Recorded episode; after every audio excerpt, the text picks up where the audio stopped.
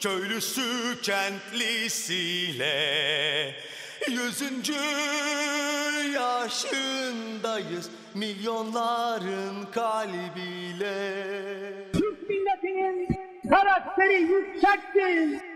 Türk milleti çalışkandır. Türk milleti zekidir.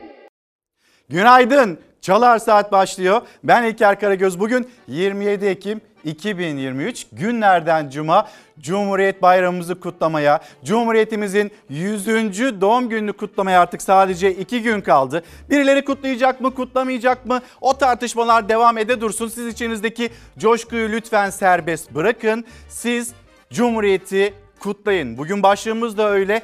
Cumhuriyet bizim çünkü ve bu yüzden de zaten memleketin dört bir yanından sizlerden fotoğraflar geliyor. İşte görüyorsunuz biz bayraklarımızı astık, ekranımıza bayrağımızı astık. Sizler de asmış olduğunuz bayrakları evinize, dükkanınıza neresiyse kıymetlendirdiğiniz o fotoğrafları gönderiyorsunuz bizlere. Çanakkale'den, Kırklareli'nden, memleketin dört bir yanından işte gelen o fotoğraflar. Çalar saat başlamadan bu fotoğrafları derledik. Aynı zamanda dün göndermiş olduğunuz ama gösterememiş olduğumuz fotoğraflar da var. Şu çocukların güzelliğine bakar mısınız? Mısınız? Atalarına olan minnettarlığına bakar mısınız? İşte anneler, öğretmenler, çocuklar, her yer, sokaklar, caddeler ay yıldızlı Türk bayraklarıyla donatıldı ve Bugün de o fotoğraflarınızı bekliyoruz. Memleketin haberlerini paylaşacağız. Orta Doğu, Orta Doğu'nun gündemini kuşkusuz Gazze'ye yönelik o saldırılar onları da getireceğiz ekranlarınıza. Ama biz bir yandan da Cumhuriyet Bayramı coşkusunu yaşayacağız.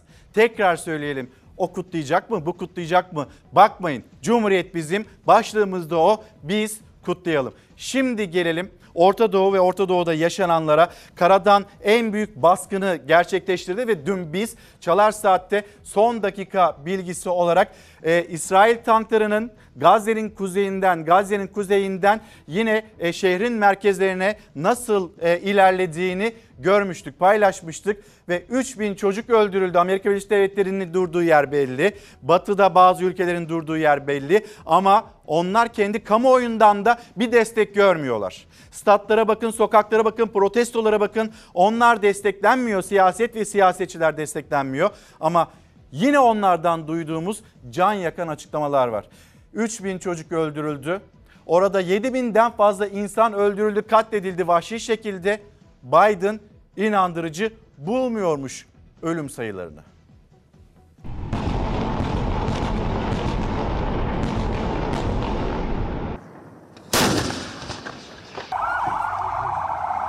İsrail Gazze'yi vurmaya devam ediyor. Çocuklar ve kadınlar başta olmak üzere siviller hayatını kaybediyor. İsrail'in vurduğu binaların enkazında da kurtarma çalışmaları için zamanla yarışılıyor. 11 yaşındaki Efnan 30 saatin ardından enkazdan kurtarıldı, hayata tutundu. 7 yaşındaki Enes de beton yığınları arasında saatlerce kurtarılmayı bekledi. İsrail Hamas arasındaki çatışmaların 21. gününe girilirken de İsrail Gazze'yi vurmaya devam etti. Her geçen saat can kayıpları arttı. Bugüne kadar 2913 çocuk, 7028 kişi hayatını kaybetti.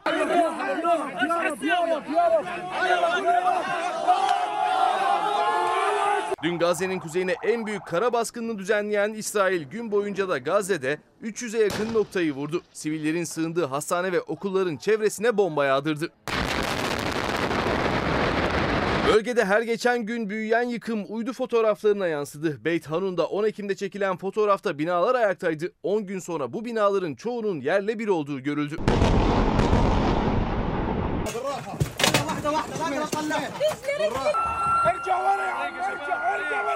Bombardımandan kaçan yüz binlerce Filistinli İsrail'in uyarılarını dikkate alarak Gazze'nin kuzeyinden güneyine göç etti. Ancak İsrail güvenli dediği güney bölgelerini de hedef aldı. Han Yunus'ta sivillerin sığındığı Nasır Hastanesi ve Birleşmiş Milletler okul çevresini vurdu.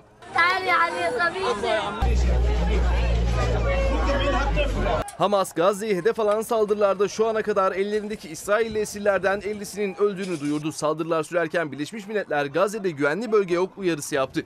Örgütün Filistin İnsani Yardım Koordinatörü tahliye yollarının bombalandığına dikkat çekti.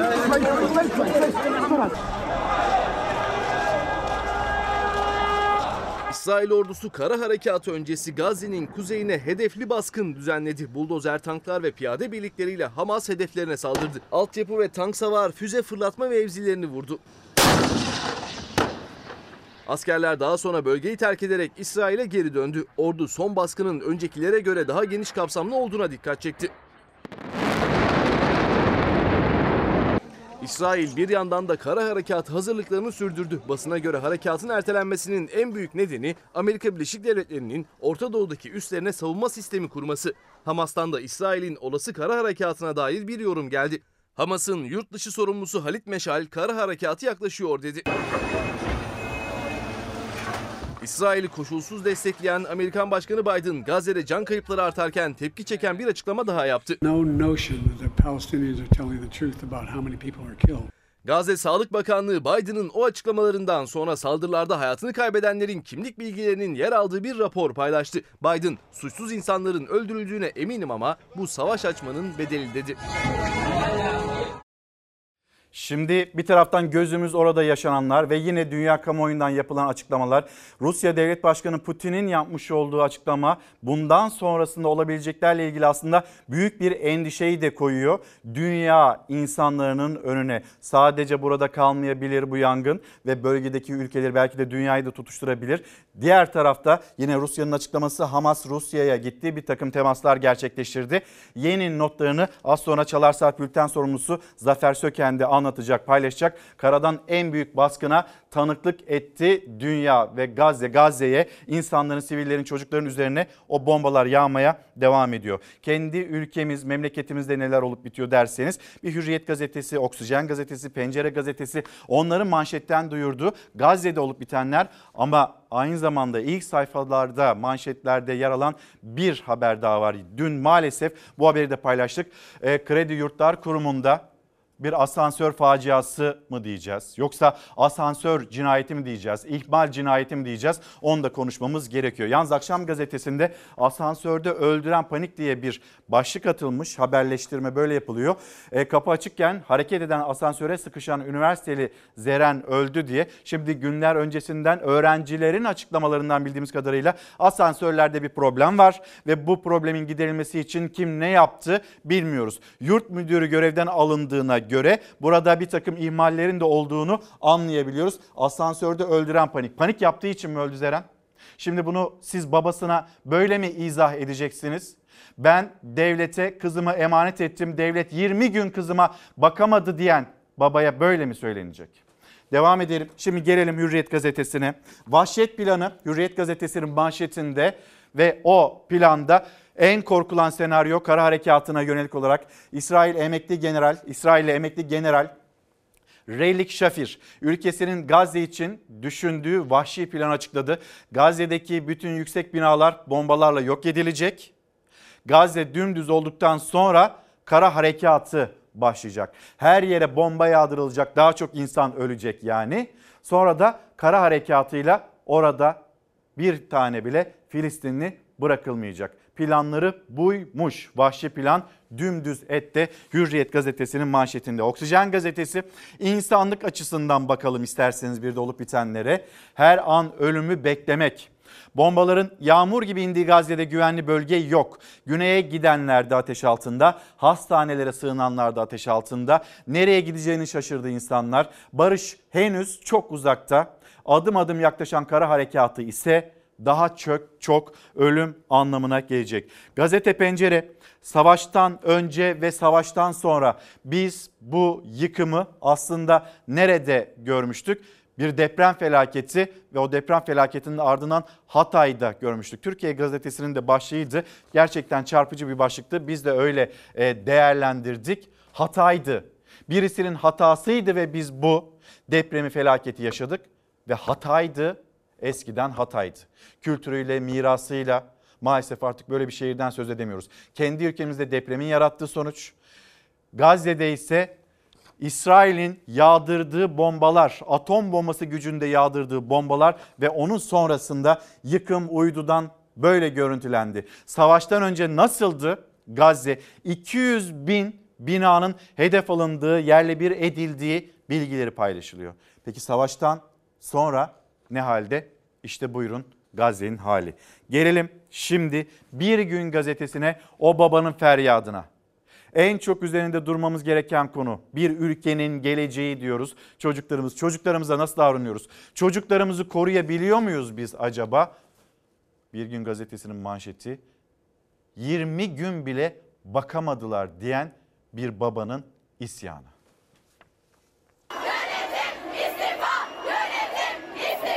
Günlerdir uyardığımız asansör Güzel Serkay Aydın KYK Kız Yurdu'nda sonunda düştü. Devletin inancını kaybettim şu anda. İlk defa çocuğumu devlete emanet ettim. Ama devlet çocuğuma 20 gün demiş gibi yapamadım.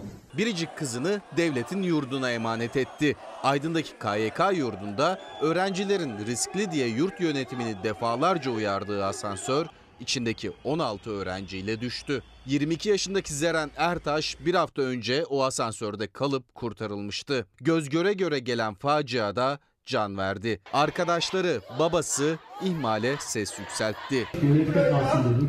Oranın gözetiminde olsun dedik. Biz doğduğumuzdan beri Tayyip Erdoğan'ın peşinden gelen insanlarız.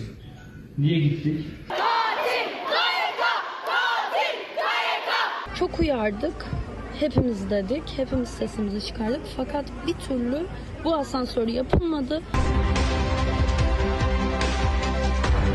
Aydın Efeler'deki KYK Güzelhisar Kız Öğrenci Yurdu'nun tanıtım videosunda övünülen asansörler iddiaya göre uzun süredir arızalanıyordu. Öğrenciler önlem alınmasını istedi ama belli ki tedbir alınmadı. Akşam saatlerinde 16 öğrencinin bulunduğu asansör kaymaya başladı.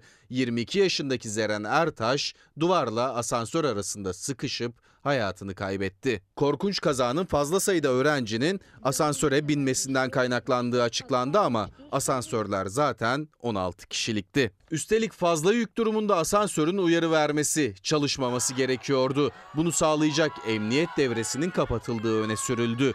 Yurdun müdürü açığa alındı. Efeler Belediyesi'nin protokol imzaladığı firma, halkın hayatını ilgilendiren bu hassas konuda internet aracılığıyla tecrübesi olmayan asansör kontrol elemanı aramaktadır. Türk Mühendis ve Mimar Odaları Birliği asansörlerin denetim yetkisinin onlardan alınıp özel şirketlere verilmesine 2020'de bu açıklamayla karşı çıkmıştı. Asansörde ise yeşil değil mavi etiket vardı yani hafif kusurluydu. Ama tüm bunlar yurt yönetimini tedbir almak için harekete geçiremedi. Yaralı 15 öğrenci tedavi altına alındı. 22 yaşındaki üniversite öğrencisi Zeren Ertaş ise Cuma günü İstanbul'da toprağa verilecek.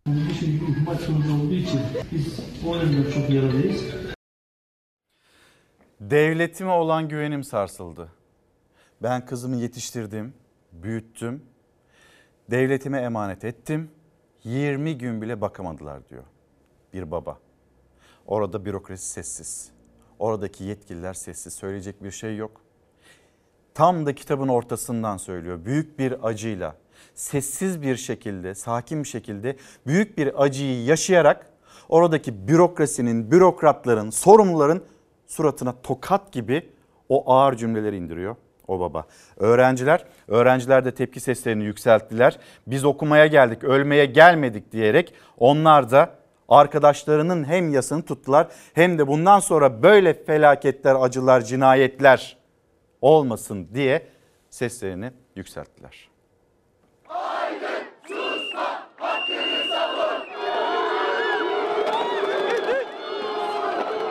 Aydın, Efeler'deki KYK Güzelhisar Kız Öğrenci Yurdu'nda bakım ihmal edilen asansörde hayatını kaybeden Zeren Ertaş'ın sadece arkadaşları değil, acıyı yüreklerinde hisseden çok sayıda genç yurdun dört bir yanında tepkilerini gösterdi.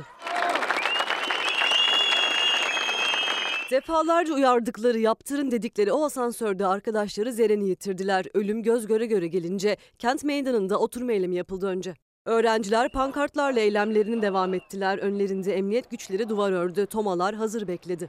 Yürüyüşe geçtikleri sırada ise polis müdahalesiyle karşılaştı gençler.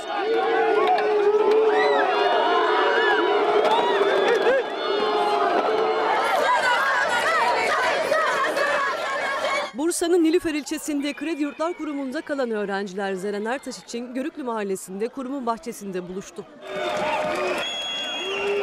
Asansör faciası İzmir'de de hem Bornova hem Buca'da protesto edildi. Zeren Ertaş için tek yürek olan öğrenciler eylemlerinde kredi yurtlar kurumlarında kronikleşen sorunlara dikkat çekti.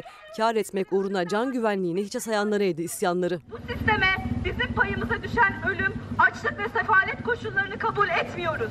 Zeren Ertaş'ın ölümü yurtlardaki birçok sorunu da gün yüzüne çıkardı. Aydın'da Kredi Yurtlar Kurumu'na bağlı 13 yurttan biri olan Berin Menderes Kız Öğrenci Yurdu'nda da 3 gün önce sürekli arıza yapan asansörün öğrenciler tarafından CİMER'e şikayet edildiği ortaya çıktı.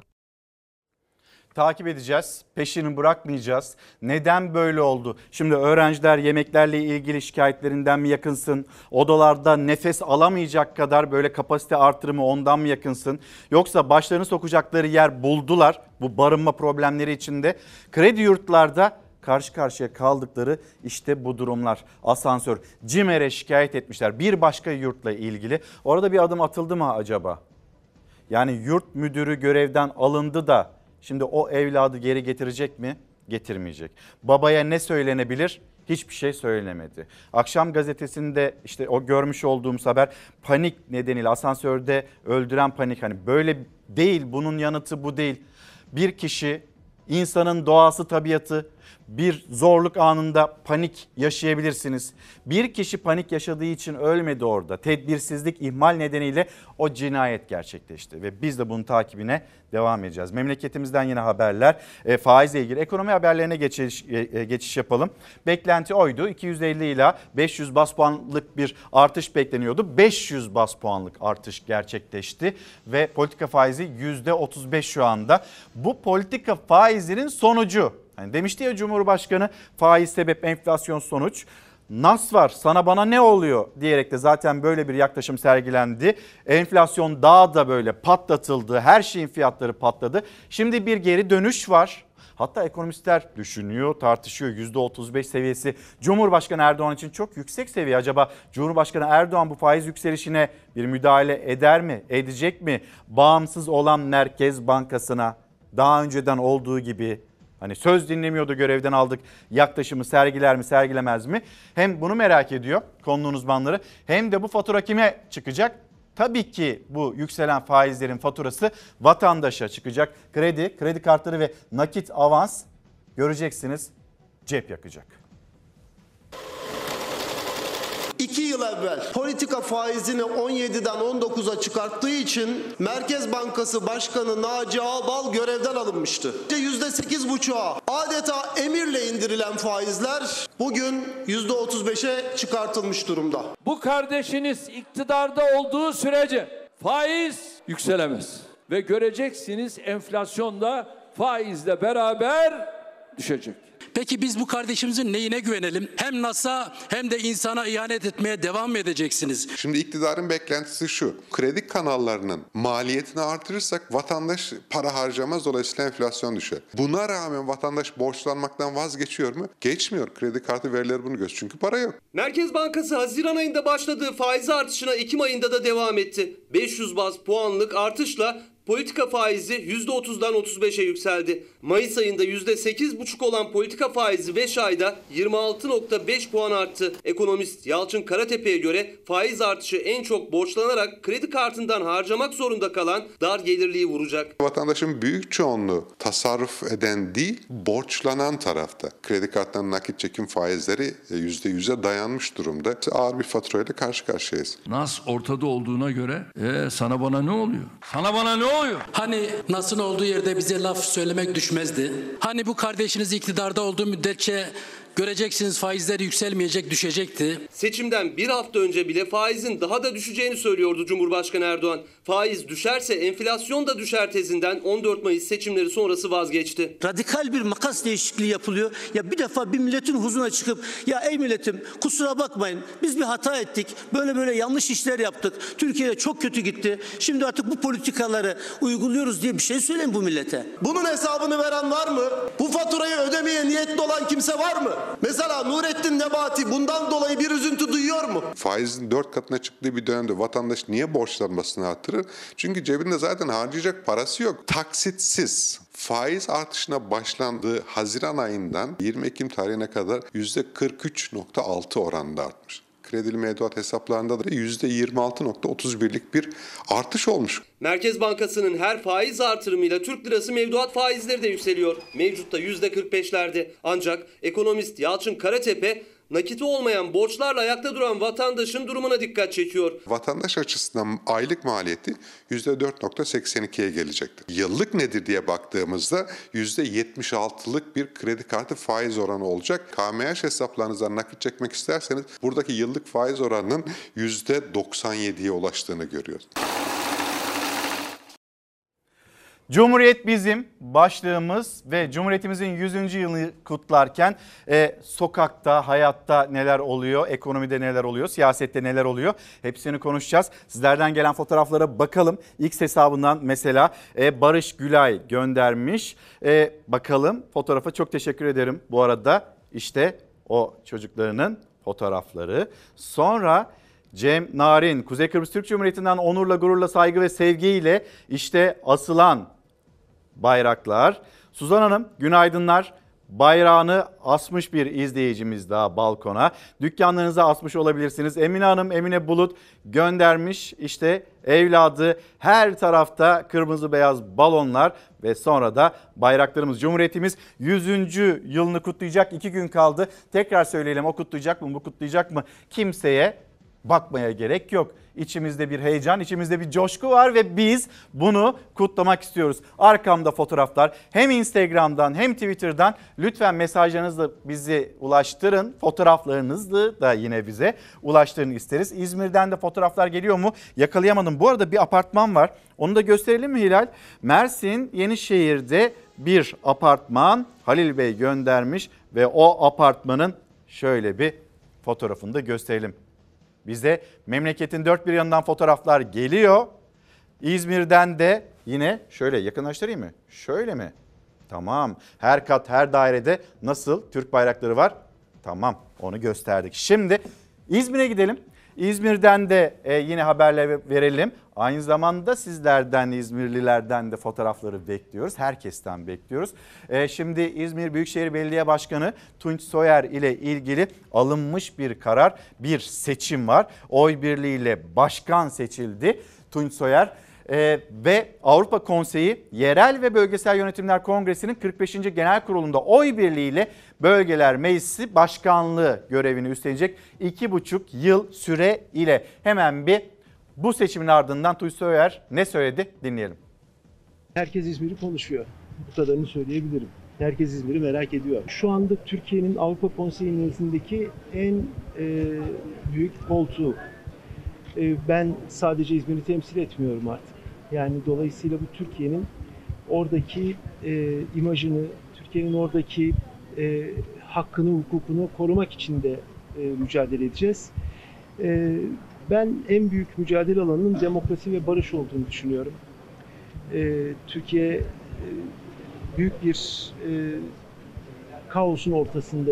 Yani her tarafımızda savaş, yangın, yani hakikaten çok zor bir dönemden geçiyoruz. Bu dönemde barışı ve demokrasiyi perçinleyecek, onu güçlendirecek, adımlar atmamıza imkan verecek e, bir koltuk olduğunu düşünüyorum. Ve İzmir durur mu? İzmir Tire'den Sevinç Hanım, Sevinç Yılmaz hem günaydın diyelim hem de bizimle paylaştığı fotoğrafı şöyle göstermiş olalım. Bekliyoruz fotoğraflarınızı. Memleketin dört bir yanından başlığımız Cumhuriyet bizim ve şimdi de e, dün akşam Konfederasyon Ligi e, bir güzel haber maalesef bir de üzücü haber var. E, üzücü haberle başlayalım. Bir gol attı Onda rakip attı kendi kalesine. Beşiktaş Norveç'te 3-1 mağlup oldu ve sonrasında takımdan oyuncular onlar Gezal e, şunu söylüyorlar. Bu bize yakışan bir oyun değil. Kendimizi toparlamamız gerekiyor. Beşiktaş'ımız maalesef 3-1 mağlup oldu Bodo Gimlit karşısında. Peki Fenerbahçe? Fenerbahçe için de kolay bir maç olmadı. Kendi evinde belki e, Ludogorets bir önceki karşılaşmada inanılmaz bir fark yemişti rakibinden. 7-1 yenilmişti ama Fenerbahçe karşısında inanılmaz bir oyun ortaya koydular. Çok daha fazla pozisyon buldular. Onu söyleyebiliriz. Zorlandı ama Fenerbahçe kazanmasını da bildi ve galibiyet serisini rekora taşıdı. 18 maça çıkarttı Fenerbahçe. Maç sonrasına gidelim. Verilen mesajlar. Çok fazla pozisyon vermedik. İkinci yarı 2-3 tane bizim kendi hatalarımızdan pozisyon verdik. Yediğimiz golü tamamen kendi kalemize attığım bir şanssızlık golü. O golden sonra zaten rakibin biraz direnci arttı. O gol olmasaydı belki de maç 3-4-0 çok rahat olabilirdi bu akşam. Ha, oyunda bazı oyuncularımız belki e, tam %100 dışarıdan seyredenlerin istediği gibi verim veremese de ama bunlar da zaman içerisinde bu takıma e, adapte olacaklar, dahil olacaklarına inanıyorum. Normaldir. Oyun içerisinde dalgalanmalar olacak. Şimdi kliple, marşlarla reklamlara gidelim. Reklamlarda sizlerden gelen fotoğraflar onları ben bir derleyeyim. Dönüşte yeniden ekrana yansıtalım. Reklam.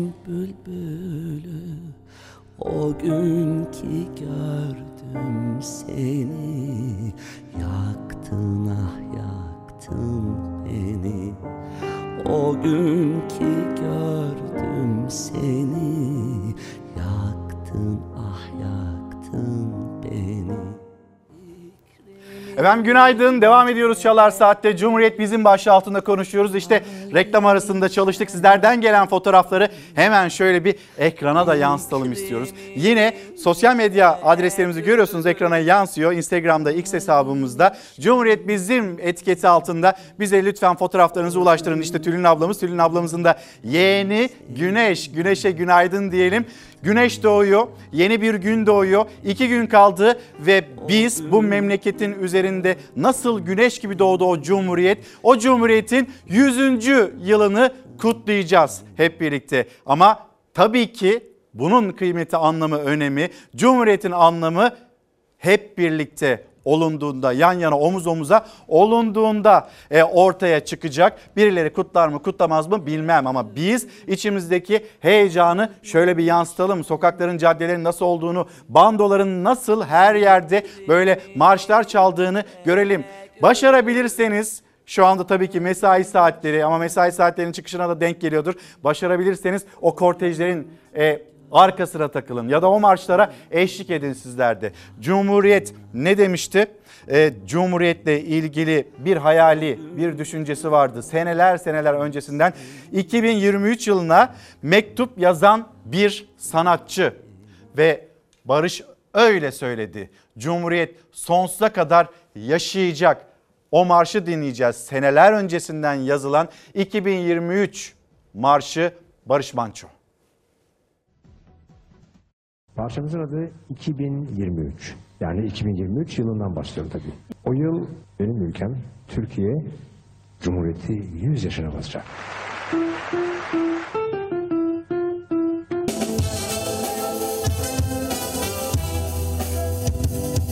O yıl ben de 80 yaşına basacağım. 2023 yılında tekrar çalmak istiyorum. Uzun zamandır kimse çalmadı bu şarkıyı. Bir hayali vardı. 2023 yılında 80 yaşında olacağım.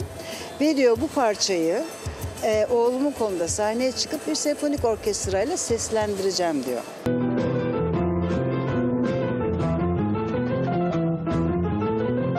Cumhuriyet'in 100. yıl bestesini ve bugünün gençleri için sözlerini 50 yıl önce yazdı Barış Manço. En büyük isteği Cumhuriyet 100 yaşında, kendisi de 80 yaşındayken bestesine ait olduğu yıla 2023'e bizzat taşıyabilmek, çalabilmekti.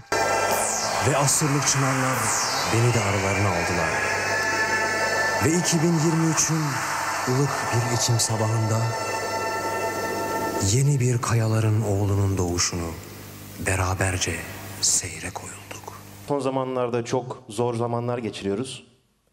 Ve ben yine reçeteyi babamda buldum. Barış Manço hayal ettiği gibi sahneye çıkamadı ama ailesi, sevenleri ve Musa Göçmen Senforak Orkestrası onun 2023 eserine ve hayaline sahip çıktı. Cumhuriyet'in 100. yılında Barış Manço'nun hayalini gerçekleştirecek olmak çok nadide bir durum. Ve sen kayaların oğlu bu taşı, toprağı bir arada tutacaksın. Onun da hayali hep neydi? Çocuklara ne bırakabiliriz, gençlere ne bırakabiliriz? 2023'te seslendirildiğinde hangi kayaların oğlu dünyaya gelmiş olacak? İşte şimdi aslında o kayaların oğluna ihtiyacımız var. Şimdi parçayı çocuklar için Parçamızın adı 2023. Düşünün ki 2000'li yıllar bile değil bundan çok uzun yıllar önce 2023 yani Cumhuriyet'in 100. yılı için yapılmış bir beste. Barış Manço 1995 yılında konserinde bu besteyi anlatırken dahi heyecanlıydı. Onun ömrü vefa etmedi ama bu bestesiyle sadece büyük bir hediye bırakmadı aynı zamanda önemli de bir ders verdi. 2023'ün ılık bir Ekim sabahında bacaklarımda hafif bir uyuşmayla uyandım. Ve sanki yüz yıllık ulu bir çınar gibi kök salmaya başladım o sabah.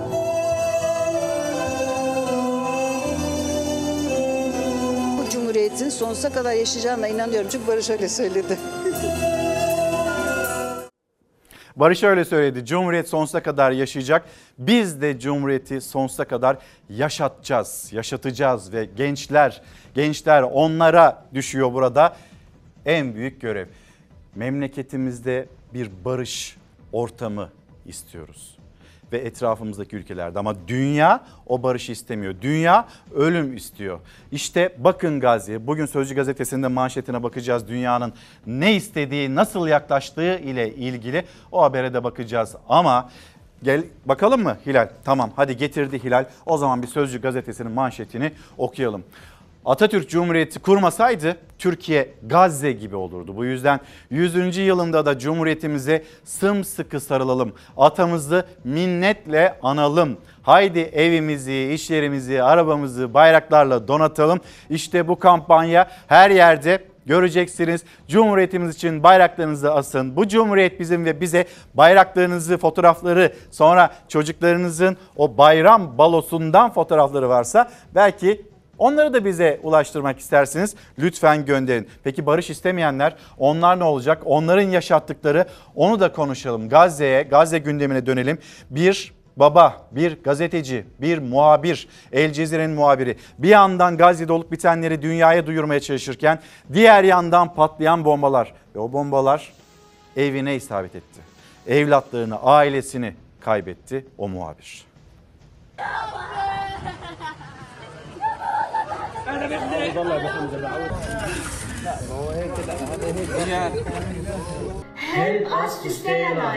Günlerdir tanık olduğu Gazze'yi, acıyı, ölümü elinde mikrofonu kameraya anlatıyordu. İsrail'in sivillerin üzerine yağdırdığı bombalar onun evini de vurdu. Gazeteci Vail El Dahdu bu kez acıyı kucağındaki torunuyla, cenazeleri öptüğü evlatlarıyla yaşadı. El Dahduh'un ailesinin neredeyse tamamı hayatını kaybetti.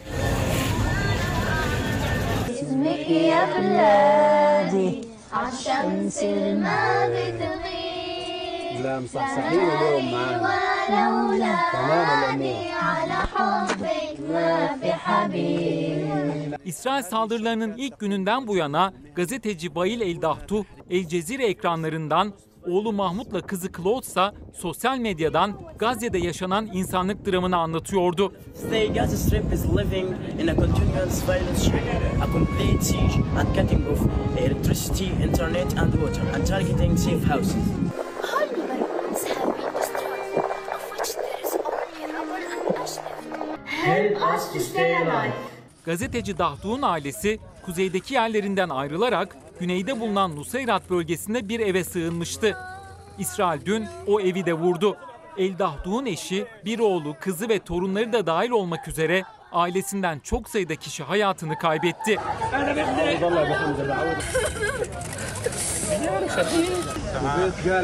Bunlar korku ve yıkımın gözyaşları değil, insanlık gözyaşlarıdır. İşgal defolsun. İsrail ordusu çocuklarımızla bizden intikam alıyor.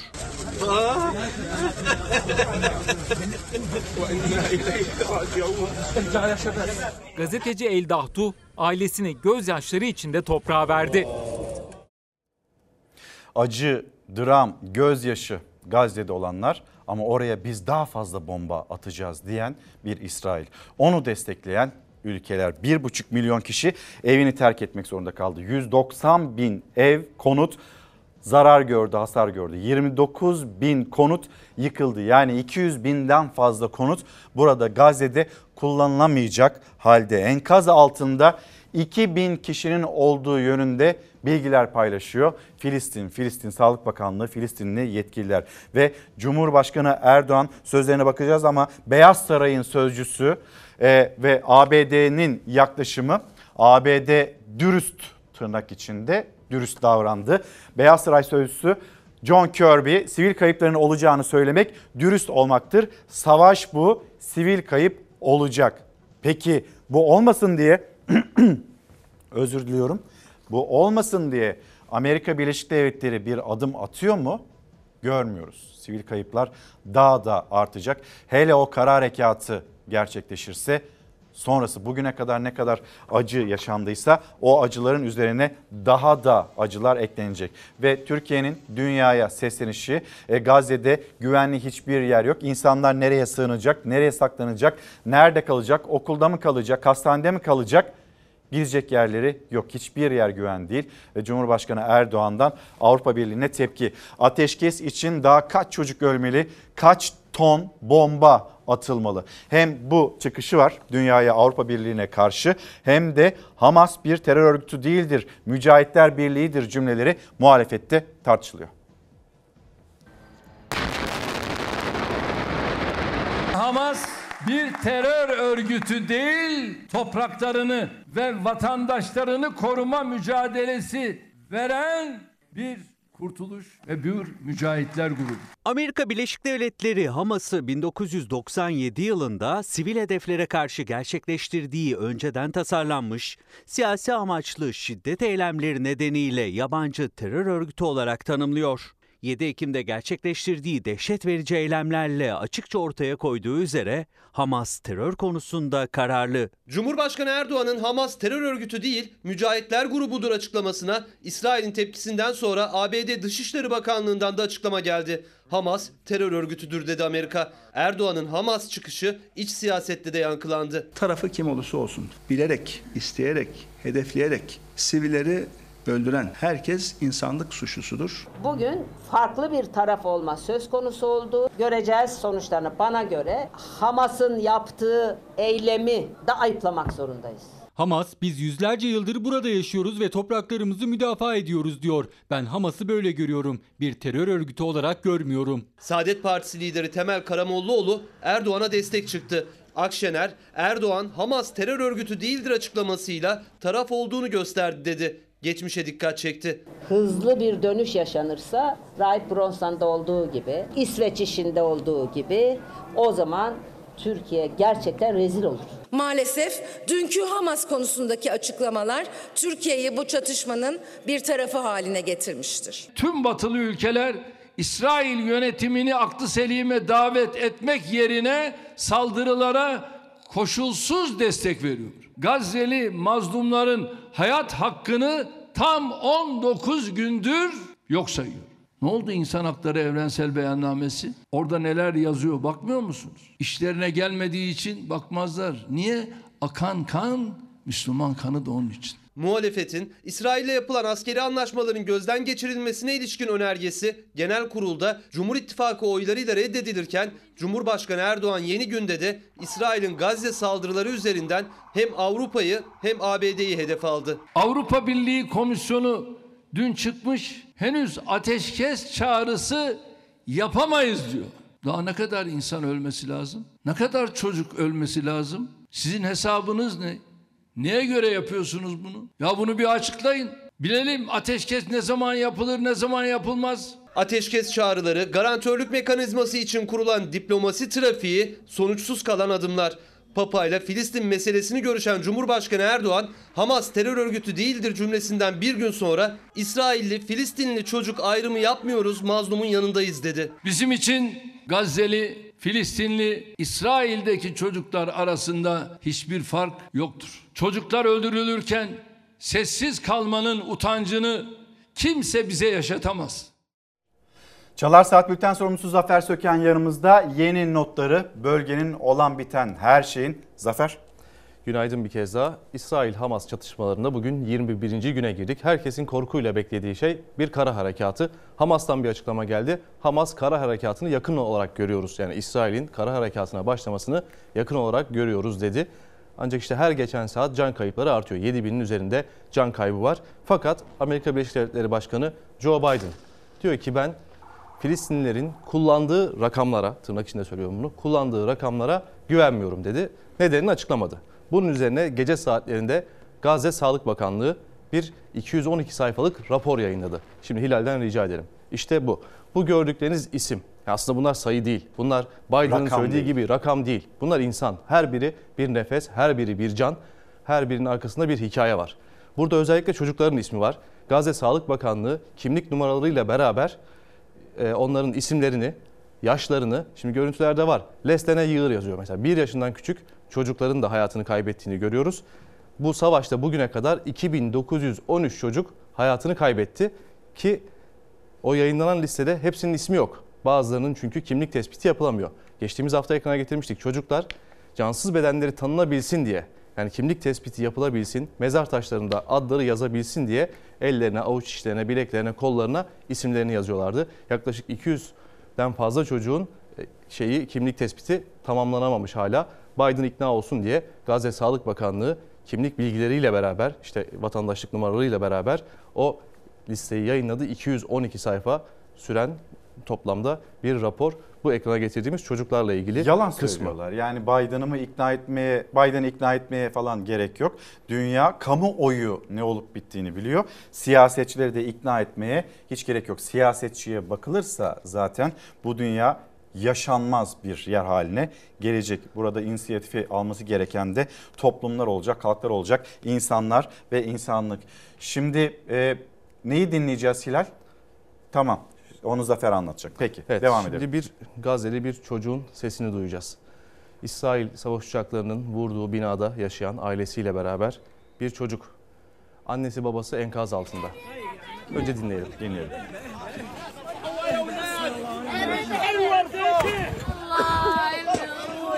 لا إله إلا الله الله جريتك الحين يا ماما جريت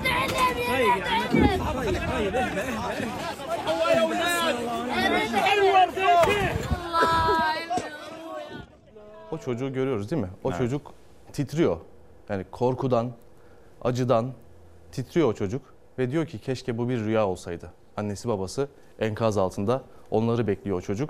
İşte Amerikalı siyasetçiler inanmıyor ya. İşte o çocuklar yaşıyor o gerçeği her gün ve ne yazık ki El Cezire'nin e, akşam saatlerinde paylaştığı bilgi o çocuğun anne ve babasının cansız bedenine ulaşılmış enkaz altında. O çocuk şimdi yetim kaldı. Zafer şimdi e, yine devam edelim. Başka notlar da var. E, az önce bilgisini paylaştım. Enkaz altında en az 2000 kişinin olduğu bilgisini de paylaşıyor, paylaşıyor Filistin. Ve burada 7 yaşındaki Enes'i bir ekranlara getirelim. Sonra 11 yaşındaki bir kız çocuğu e, 30 saat sonra o enkazdan nasıl çıkartıldı? E, bir Gazze, Gazze'nin sıcak gelişmelerini ekranlara taşıyalım.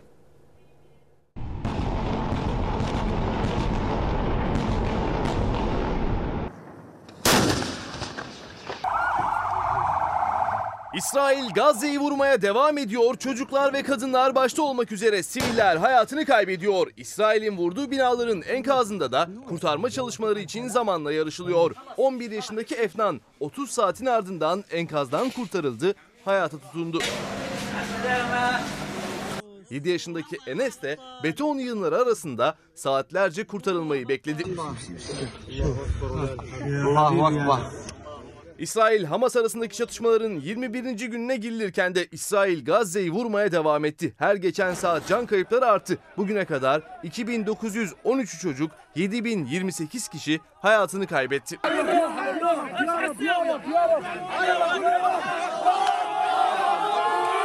Dün Gazze'nin kuzeyine en büyük kara baskınını düzenleyen İsrail gün boyunca da Gazze'de 300'e yakın noktayı vurdu. Sivillerin sığındığı hastane ve okulların çevresine bomba yağdırdı. Bölgede her geçen gün büyüyen yıkım uydu fotoğraflarına yansıdı. Beyt Hanun'da 10 Ekim'de çekilen fotoğrafta binalar ayaktaydı. 10 gün sonra bu binaların çoğunun yerle bir olduğu görüldü.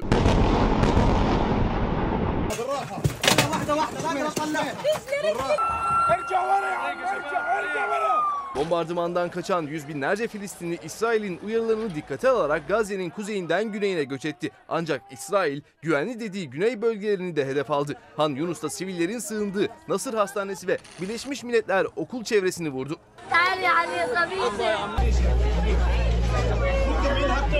Hamas Gazze'yi hedef alan saldırılarda şu ana kadar ellerindeki İsrailli esirlerden 50'sinin öldüğünü duyurdu. Saldırılar sürerken Birleşmiş Milletler Gazze'de güvenli bölge yok uyarısı yaptı.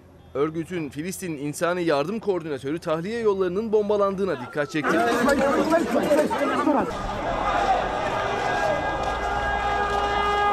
İsrail ordusu kara harekatı öncesi Gazze'nin kuzeyine hedefli baskın düzenledi. Buldozer tanklar ve piyade birlikleriyle Hamas hedeflerine saldırdı. Altyapı ve tank savar füze fırlatma mevzilerini vurdu.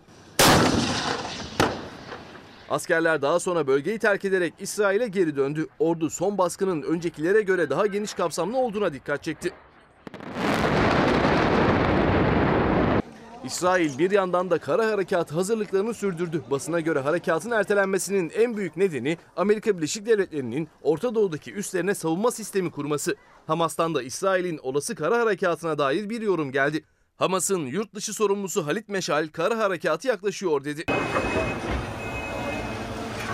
İsrail'i koşulsuz destekleyen Amerikan Başkanı Biden Gazze'de can kayıpları artarken tepki çeken bir açıklama daha yaptı. No notion that the Palestinians are telling the truth about how many people are killed. Gazze Sağlık Bakanlığı Biden'ın o açıklamalarından sonra saldırılarda hayatını kaybedenlerin kimlik bilgilerinin yer aldığı bir rapor paylaştı. Biden, suçsuz insanların öldürüldüğüne eminim ama bu savaş açmanın bedeli dedi. Başka acı notlar da var maalesef. Evet iki çocuk abi kardeş iki çocuğun görüntüsü gelecek şimdi ekrana. Gazze'de İsrail saldırıları sonrası onlar da yaralanıyor. İmdadına sağlık ekipleri koşuyor ambulanslar. Sesini bir 5 saniye dinleyelim o söylediklerini.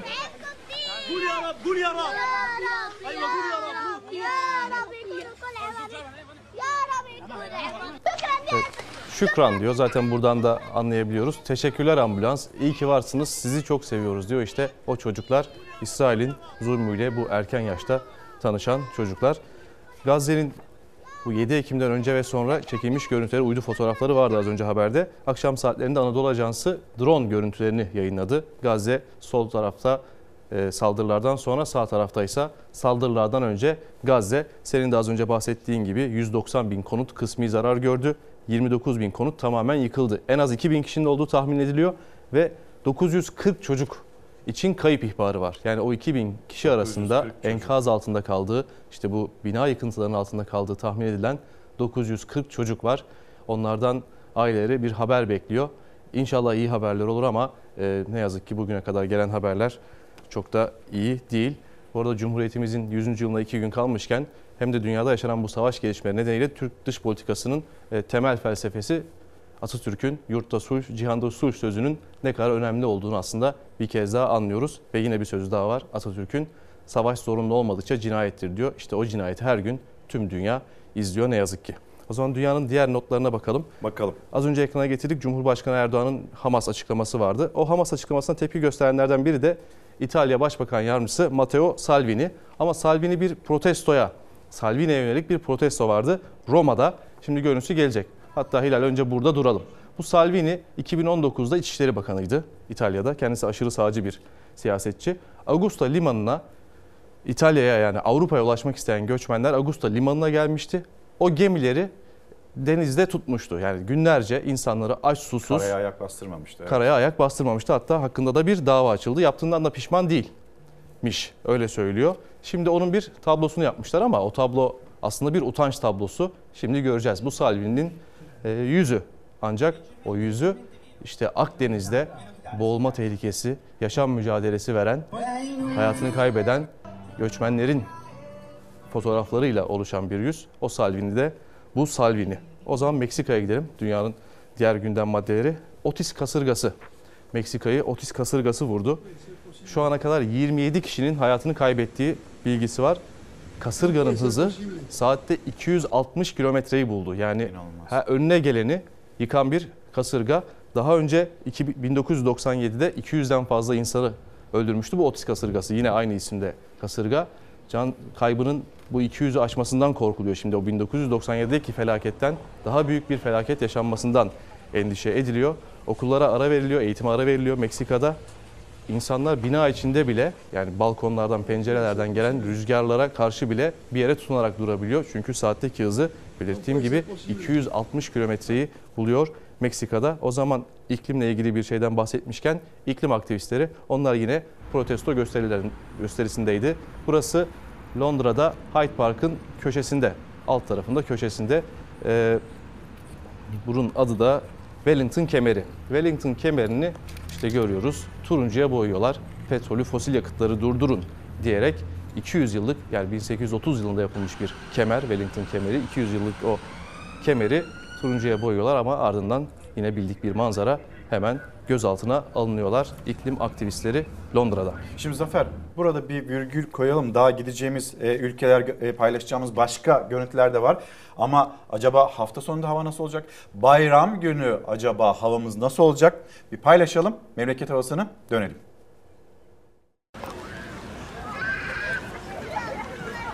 Rüzgar güneyli yönlerden esiyor, beklenen yağış ufukta görünmüyor. Hafta sonu hava yurt genelinde açık olacak. Yer yer hafif yağış geçişleri var. Onun dışında pastırma yazının etkisi sürecek. Ekim ayının sonu geldi. Pastırma yazı etkisiyle sıcaklıklar yükseldi. Gökyüzü açık ve bol güneşli genel olarak. Ufukta etkili bir yağış yok. Bugün yalnızca yurdun kuzeydoğusunda hava yağışlı olacak. Doğu Karadeniz çevreleriyle Doğu Anadolu'nun kuzey illerinde hava kapalı, hafif yağmur geçişleri bekleniyor. Kalan kesimlerde bol güneş var. Sıcaklıklar yurdun büyük bölümünde mevsim normallerinin üzerinde. Ancak gece gündüz sıcaklık farkları yüksek seyrediyor. Yani hava geceleri hızla soğuyor. Cumartesi günü Ege'nin kıyı şeridinde hava zaman zaman kapatabilir, yer yer hafif yağış görülebilir. Genel olarak yurdun tamamında hava açık olacak. Tüm yurtta gökyüzü bol güneşli hafta sonunda. Pastırma yazının etkisiyle Ege ve Akdeniz sahilleri yine dolup taşabilir. Pazar günü yine Ege kıyılarında hafif yağış görülme ihtimali var. İlave olarak Karadeniz bölgesinde hafif yağmur geçişi bekleniyor pazara. Cumhuriyet'in 100. yaşının kutlanacağı gün birkaç saatlik yağış geçişleri dışında hava genel olarak parçalı az bulutlu. Sıcaklıklar normallerin üzerinde yine. Ancak gece gündüz sıcaklık farkı yüksek. Kıyafet seçimine dikkat edilmezse hava bu değişimler nedeniyle hasta edebilir. Susuzluk seviyesi ise endişe vermeye devam ediyor. İstanbul'u besleyen barajların genel doluluk oranı %20'nin altına düştü. İstanbul için su son yılların en düşük seviyesine geriledi, düşüş rekor kırdı. Ve memleketimizdeki durum bu. Kuraklığı yaşıyoruz. Bir pastırma yazı geldi, geçti. Hafta sonu biraz daha hava bozacak gibi görünüyor. Bu kuraklıktan nasıl kurtulacağız? O da büyük bir endişe olarak karşımızda duruyor. Devam edelim. Evet dünyadan çok çarpıcı görüntülerle devam edelim. O zaman ilk gideceğimiz adres İngiltere. 2008 ve 2014 yıllarında dünya yokuş aşağı bisiklet şampiyonu bir isim var. G. Atherton. Kendisi dünya bisiklet şampiyonu ama böyle bir kaza yaşadı. Önceki gün çalışmaları sırasında şimdi o yokuştan atlıyor ardından taklalar atıyor. Neyse ki sağlık durumu şu an iyi nispeten. Çok yerinde kırıklar var. Ciğerinde de bir delime var. İşte bu da kendisinin son hali. Görüntüleri de kendi paylaştı bu arada. Diyor ki ben her türlü tedbir almama rağmen, her türlü planlamayı yapmama rağmen başıma bu kaza geldi. O yüzden size dikkatli olun. Bu görüntüler daha önceki başarılı atlayışları, bisikletiyle yaptığı başarılı atlayışları ancak son denemesi az önce ekrana getirdiğimiz görüntü onun e, yaşadığı talihsiz kaza ve ardından yaralanması. İşte bu görüntü kendisine geçmiş olsun diyelim. Şimdi yine ilginç bir kaza var. Avustralya'ya gideceğiz. Avustralya'da Jason Breen sörf yapıyor. Bu uzaktan görüntüsü. Birkaç açıdan daha görüntüsü var. Rüzgarla mı devriliyor? Hayır. Kendisine balina çarpıyor. Bu Balina sörfçü, çarpıyor. evet 55 yaşındaki bu sörfçü şimdi görüntülere geldi. Bir balina o orada sörf yaparken atlıyor üzerinden. Balinanın yoluna çıkmış aslında. Şimdi bir daha burada dikkat edersek o balinanın nasıl üzerine doğru atladığını göreceğiz. Balina da herhalde onu e, yem mi zannediyor? Nasıl düşünüyor bilmiyorum. Ancak balina ona çarpıyor ve kendisi 10 metreye kadar e, derinliğe iniyor. Yani çarpmanın etkisiyle aslında e, ölümün ucundan dönmüş. Hatta sonra açıklaması da diyor ki balina yavruydu o yüzden şanslıydım. Daha büyük bir balina olsa daha büyük bir şiddetle bana çarpacak. Belki bilincini kaybedecek o çarpma etkisiyle hayatını kaybedecekti. Ancak Sydney açıklarında yaşanan bu balina ve sörfçünün kazası da dünyanın en ilgi çeken başlıklarından biri. O zaman buradan Amerika Birleşik Devletleri'ne gidelim. Bir saldırgan bir milletvekilinin evini basıyor.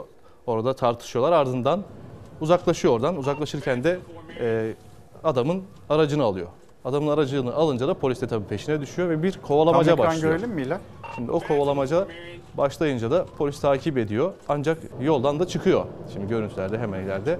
Kendisi bir elektrik direğine çarpınca durabiliyor ve gözaltına alınıyor. Kendisi ev içi darbe, motorlu taşıt hırsızlığı, güvenliği hiçe saymak, polis görev, polisten kaçmak gibi suçlamalarla şimdi karşı karşıya hırsızlığı durduran o elektrik direği ve ardından elektrik direğinde yaşanan patlamanın görüntüleri de Amerika Birleşik Devletleri'nden geldi. O zaman süper güç diyorlar ya bir diğer süper güç Rusya'ya gidelim. Rusya'da Moskova yakınlarında bir kentte bir adam şimdi görüntüde gelecek görüntünün aşağısında 72 yaşında bir adam Mikhail Makarov aracını tamir ediyor. Aracı arızalanmış. Onun motoruyla ilgileniyor. Ancak hemen ileride yukarıda görüntünün hemen başında gördük.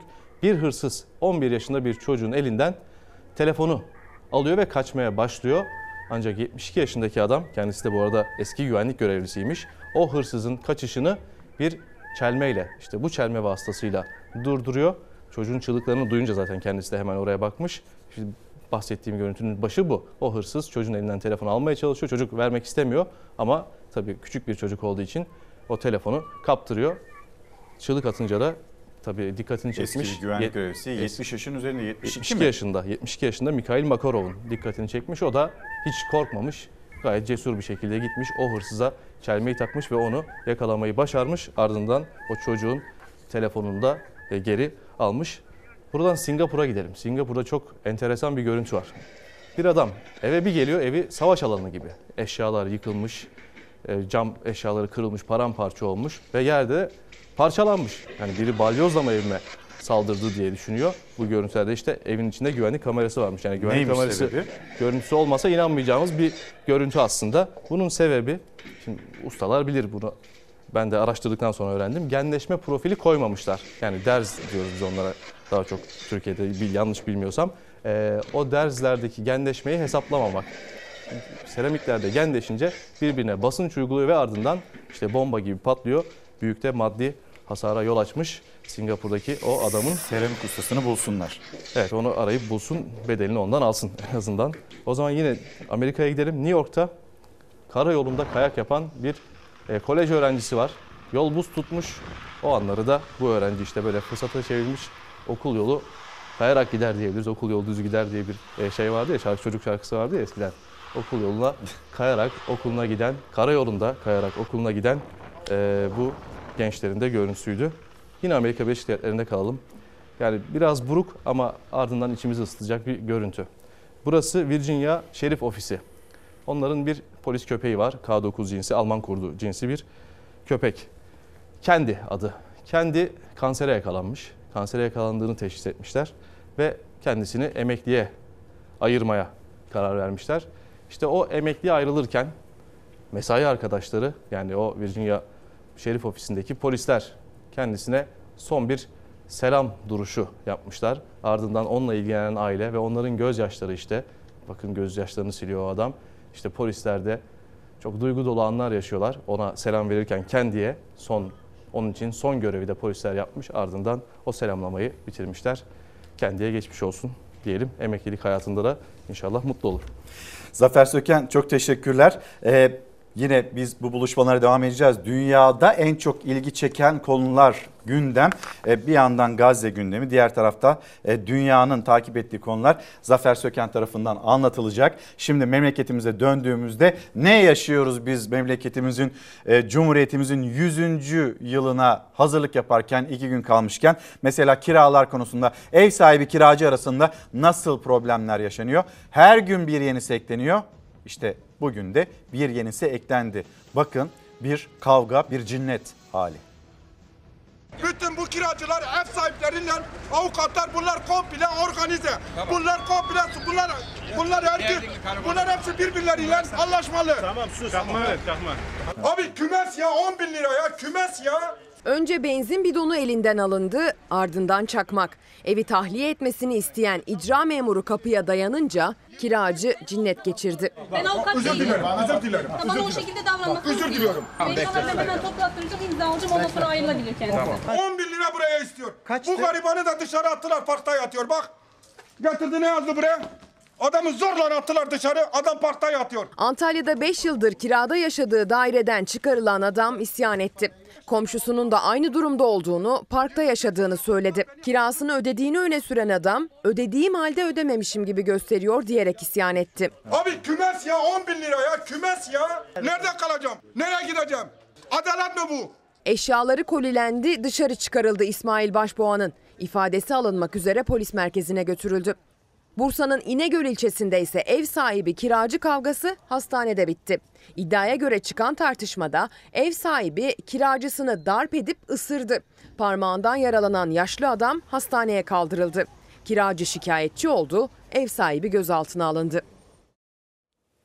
Şimdi Kredi Yurtlar Kurumu'nda yaşanan cinayete geri döneceğiz.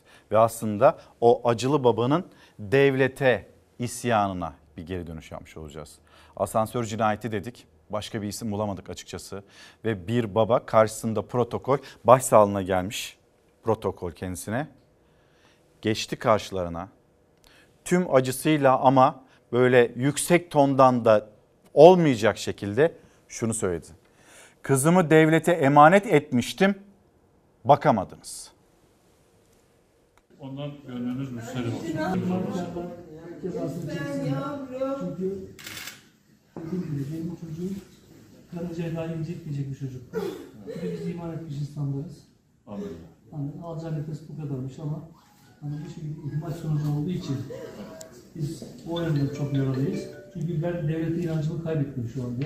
Yaklaşık bir 40 yıllık nesil geçti. Benim devletle ilgili bir yıl bir cezam vardı, bir borcum vardı, hiçbir şeyim yoktu. Ben çocuklarıma o kadar çok saygılı olmayı öğrettim ki kimseye mızgırıyla öflem dememişlerdir. Ama ben devletten 47 sene sonra, 46 sene sonra ilk defa çocuğumu devlete emanet ettim. Ama devlet benim çocuğuma 20 gün, 25 gün yapamam. Sevindik, devlette kalsın dedik. Hani oranın gözetiminde olsun dedik. Şeyi güzel, girerken kartı giriyor, çıkarken kartı çıkıyor. Yani, gözetim altında dedik. Ki benim çocuğum, benim 19 yaşında, 20 yaşındaydı. Bir sefer yüzünü böyle öne eğmemiştir. Bir sefer bana yok dememiştir. Ben yok dediysem tamam babacığım demiştir. Öyle bir çocuktu benim çocuğum. Devletin 25 gün benim çocuğuma bakamadı. Ve konuyu inceleyeceğiz. Savcılık da bakıyor. Biz de bakacağız. Yani bilmiyorum artık. Bakan, bakanımızın da taziye dilekleri varsa Gençlik Spor Bakanımızın o, Sağ olsunlar. o da Ankara'dan müfettiş gönderiyor. Yani göndersinler, göndersinler. Her yönüyle bakılacak. Benim, benim çocuğum yandı, biz yandık. Bütün anne babalar aynı şey söylüyor. Benim çocuğum yandı, başka çocuklar yanmasın diye. Ama bu böyle Ne diyeceksiniz? Ne diyebilirsiniz o babaya? Kimse ağzını açamıyor. Kimsenin ağzını bıçak açmıyor. Orada aile, baba, yakınları, sevenleri 19 yaşındaki evlatlarını kaybettikten sonra acılarıyla baş başa kalacaklar. Peki bunun sorumlusu kim? Göreceğiz. Göreceğiz. Umarız göreceğiz. Bakalım kimin yüzünden oldu. Sonra asansörde panik yaptığı için hayatını kaybetti diye bir yaklaşım mı sergilenecek? Yani burada suçlu olarak 19 yaşındaki öğrenci mi gösterilecek? Yoksa tedbir almayanlar mı? Mühendisler odasına, makine mühendisleri odasına verilmesi gereken yetki işte özel şirketleri devroldu. Orada yeşil olması gereken asansörle ilgili bakım levhası mavi, hafif kusurlu. Hafif kusurlu ama idare eder. İdare eder mantığı bir evladı kopart, koparttı ailesinden. Devam edelim. Şimdi deprem bölgesine gideceğiz. Az önce e, Gazze'yi gösterirken deprem bölgesindeki durumu da e, anlatmaya çalışmıştık. Ve burası Hatay'dı.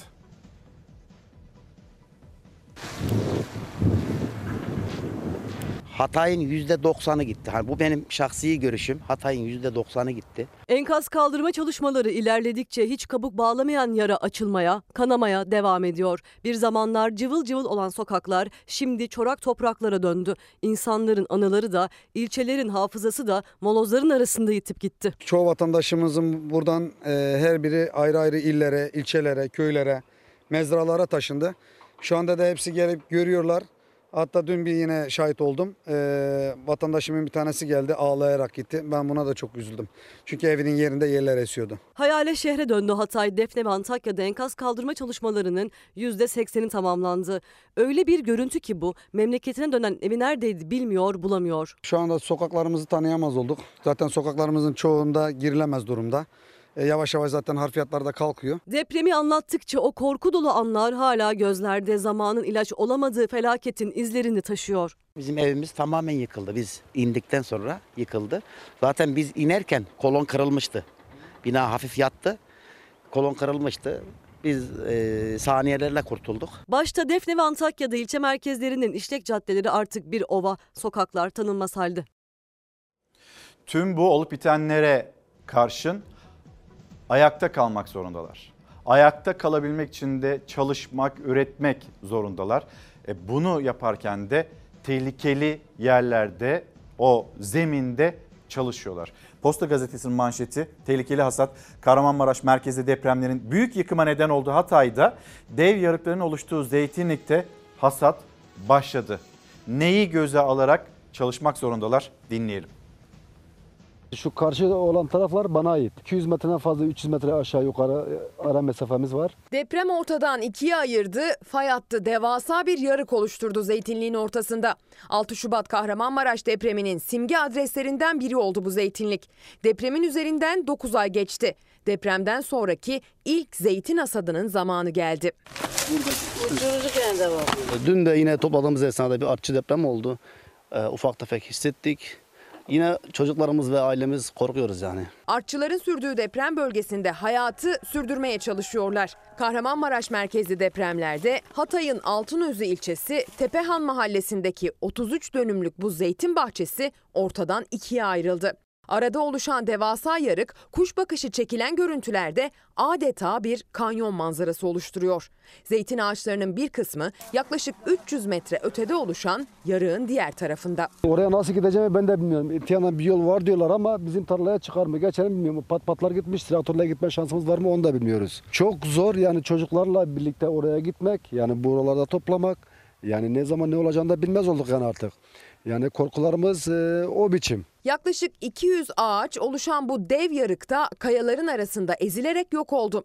Karşı taraftaki ağaçlara ise ulaşabilecekleri bir yol olmadığı için yarıktan yaya geçerek zeytin hasadı yapacaklar. Zeytini bir araç desteği olmadan taşıyacaklar. Her sene çoluk çocuk neşeyle toplanan zeytin bu sene korkuyla hasat ediliyor. Tabii ki çok üzücü. Eskiden gül oynaya topluyorduk malımızda. E, bugün korkuyla topluyoruz. Yani çocuklarımızı e, getirmekle de bile e, tedirginiz buraya. Şimdi gelen fotoğrafları da gösterelim. Ee, Günaydın İlker Bey 100. yıla yakışan kademeli düzenleme bekliyoruz diyor. Kademeli emeklilik bekleyen arkadaşlarımız fotoğraflarınızı da göstermiş olayım. Onlar yani kendi buluşmalarından o fotoğrafı paylaşıyorlar. Aynı zamanda oradaki ay yıldızlı Türk bayrağına da dikkat çekiyor. Kademeli emeklilik bekleyenler.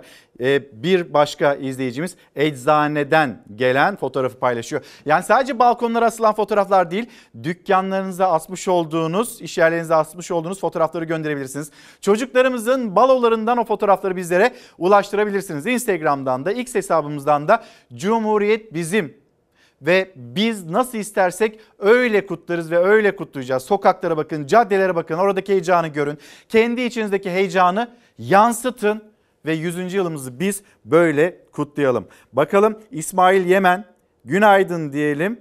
Haksızlık karşısında bir umuttur Cumhuriyet derken işte paylaşımı ve fotoğrafı yanında da bir ufaklık. Ona da günaydın diyelim. Harika bir fotoğraf olmuş. Arkamızda yine sizlerden gelen fotoğraflar. Onlara da şöyle bir bakalım. Gösterelim hızlı bir şekilde. Kuzey Kıbrıs Türk Cumhuriyeti'nden de fotoğrafımız var. Memleketin dört bir yanından fotoğrafımız var. Anaokullarından gelen, balolardan gelen fotoğraflarımız var. Hepsini paylaşıyoruz, yetişmeye çalışıyoruz açıkçası. Çünkü bayağı bir fotoğrafta geldi. Devam edelim. Şimdi yüksek tondan, yüksek enerjiden devam ederken böyle hani merak ediliyor ya enerji diye bir e, sesleniş de var. O haberle ilerleyelim. Polis enerjinin kaynağını arıyor. Yani nereden geliyor bu değirmenin suyu? Nasıl oluyor bu kadar bu para? Nasıl kazanılabiliyor? Nasıl oluyor o enerji, heyecan diye bakıyor poliste. İzleyelim. Ne iş yapıyorsunuz? Kocamın karısıyım. enerji bir. Çalışanlardan mısınız? Var mı söylemek istediğiniz bir şey? Sizden bir açıklama alsak. Kısa bir göreviniz açıklama. nedir? Neler söyleyeceksiniz? Nedir? Dilan Hanım nerede? acaba? Yani onu bana sormayın lütfen. Yok kendisi burada değil tabii ki. Yani burası iş yeri. O 130 tane şubesi var ya. Güzellik merkezinin en alt katında şu anda polis ekipleri var ve özel dosyalar işte bu noktada polisler tarafından alınmış durumda. Acaba bunlarla ne yapacağız mesela? Dilan Polat'ı tanıyan şu an bunların neye, neye yarayacağını bilir. Dilan Polat'a yönelik soruşturmada operasyonun düğmesine basıldı. Polis güzellik merkezlerine baskın düzenledi. Çok sayıda belgeye, dijital materyale el konuldu. İstanbul'da 15 şirkete eş zamanlı operasyonla kutu kutu delil topladı polis. Ve başka sektörlerde de büyüyünce zaten göreceksiniz. Lüks yaşantısıyla dikkat çeken isimlerden Dilan Polat'ın Ataşehir'deki bu güzellik merkeziyle birlikte 15 şirketinde polis şu dakikalarda arama yapıyor. Nelere el konuldu? Personel telefonuna el koymaya çalışıyorlar. Bütün yüzlerce ça- çalışan telefonuna el konulmaz. Ben dünyanın her yerinde avukatlık yaptım. Çoğu ülkelerinde avukatlıkın böyle bir uygulama görmedim. Ataşehir'deki ana merkezde cep telefonlarına, post cihazlarına da polis ekipleri el koydu. İşte zaman zaman bu yüzden gergin anlar yaşanıyor ve Dilan Polat'ın avukatları şu anda polis ekipleriyle görüşmeler gerçekleştiriyor. Engin sana inanmıyorum. Pes kere pes. Sosyal medyadan paylaştığı lüks hayatıyla dikkatleri üstüne çekti. Dilan Polat ve eşi Engin Polat. Masak mercek altına aldı bu zenginliği. Kara para aklama, vergi kaçırma, yasa dışı bahis suçlamalarıyla soruşturmalar başlatıldı. Henüz gözaltı yok ama ilk somut adım atıldı. Polat çiftinin şirketlerine operasyon düzenlendi. Çalıştıramıyorum şu an. Polis içeride güzellik merkezi saatlerdir didik didik aranıyor. Bu süre zarfında çalışanlar da dışarı çıkartıldı. You Su çok güzel gelsenize. Mali Şube, siber suçlarla mücadele, kaçakçılık ve organize şube büro ekipleri saatlerce süren aramada Polat çiftinin iş yerlerindeki bilgisayarlara, dosyalara, kasalara ve post cihazlarına el koydu. Hepsi incelenecek, bu lüks içindeki yaşamın izi sürülecek. Bu arada bu tozu unutmuştum ha. Öyle kenara atmıştım. Bir daha içemeyecek. Sindirdik onu diyenler. Devam edelim efendim. Önemli bir haber yine. Uyuz salgını son 3 yılda %40 arttı. Neredeyse polikliniğimizin %30'unu uyuz vakaları oluşturuyor. Son yıllardaki artışa karşı uzmanlar sürekli uyardı. Uyuz vakaları bugün adeta katlandı. Şu an salgın boyutunda değil ancak salgın an meselesi diyor doktorlar. Ne yazık ki sürme ilaçlara direnç geliştirdi. Yıllardır artış gösteren uyuz vakaları artık dirençli. Uyuzun 5 yıldızlı otellerden bile bulaşır hale geldiğini belirten dermatoloji uzmanı Profesör Doktor Gülsüm Gençoğlan uyuzun bulaşması halinde yapılacakları anlattı. Tedavi aldıktan hemen sonra mutlaka tüm kıyafetleri e, yaklaşık bir aydır temas ettiği tüm kıyafetler, çarşaflar, havlular 60 derecenin üzerinde bir sıcaklıkta mutlaka yıkanmalı. Eğer buna dikkat ederlerse, temizliği gerçekleştirirlerse e, ve ilaçlarını önerilen şekilde kullanırlarsa tekrar bulaş söz konusu değil aslında. Peki uyuzdan nasıl korunabiliriz? Çocuklarını mümkün olduğunca başkalarının kucağına vermesinler. Mağazalardan evet ürün denerken eğer birebir çıplak tenimizin üzerine giyiyorsak kıyafeti bulaş riski elbette var. Şiddetli kaşıntılara sebep olan uyuzun başlıca sebebi kötü hijyen. Okullarda, yurtlarda, bakım evlerinde, kalabalıkların bulunduğu ortamlarda yeterli hijyen sağlanmaması uyuza davetiye çıkarmak demek. Uyuz aynı ayakkabı, aynı kıyafet gibi ortak eşya kullanımıyla el ele tutuşmak gibi fiziksel temaslarda çok hızlı bulaşıyor. Az sonra bir ekonomi haberi bir de bilgisiyle devam edeceğiz. Yerel gazetelere bakalım. Kütahya Dumlupınar gazetesi çok yaşa Cumhuriyet 29 Ekim gününe kadar her gün manşetinde Cumhuriyet olacak e, olan gazetelerden birisi Dumlupınar gazetesi. Mersin Emekliyor günlük gazete hükümetin 5 bin lira zam hamlesiyle güzellemeler yaptığı emekliler mevcut enflasyon ve zorlu yaşam koşulları nedeniyle ileri yaşlarına rağmen çalışmak zorunda kalıyor. Keyiflerinden çalışmıyorlar. Çalıştıkları için de kayıt altında çalıştıkları için de o 5 bin liralık ikramiye verilmedi emeklilere. 15 bin olsun ayrım olmasın dedi muhalefet. Yok ayrım olacak çalışmayana verilecek 5 bin lira olacak. Niye? Para yok. Adana İlk Haber gazetesi e, Cahit İnce Fikir limon ağaçları bir bir kesiliyor. Maalesef bu görüntüleri de paylaşırken üzülüyoruz. O ağaçların kökten böyle sökülmesi, daha böyle mahsul limon dalındayken sökülmesi herkesin de canını yakıyor açıkçası. Edirne Hudut gazetesi e, ayçiçeğinde üretici yine gülmedi. Ayçiçeği üreticisi dertli, limon üreticisi dertli, besici dertli. Cumhuriyetimizin 100. yılında vatandaş olarak, üretici olarak yaşananlar da bunlar. Yerel gazetelerin manşetinde. Damga gazetesi İstanbul 58 günlük su kaldı. Az önce ekranlarınıza getirdik. Ciddi bir kuraklığı yaşıyoruz. Ege Telgraf gazetesi hem para hem ak ciğer biter. Kış mevsimine yaklaşırken yükselen kömür fiyatları vatandaşı endişelendiriyor.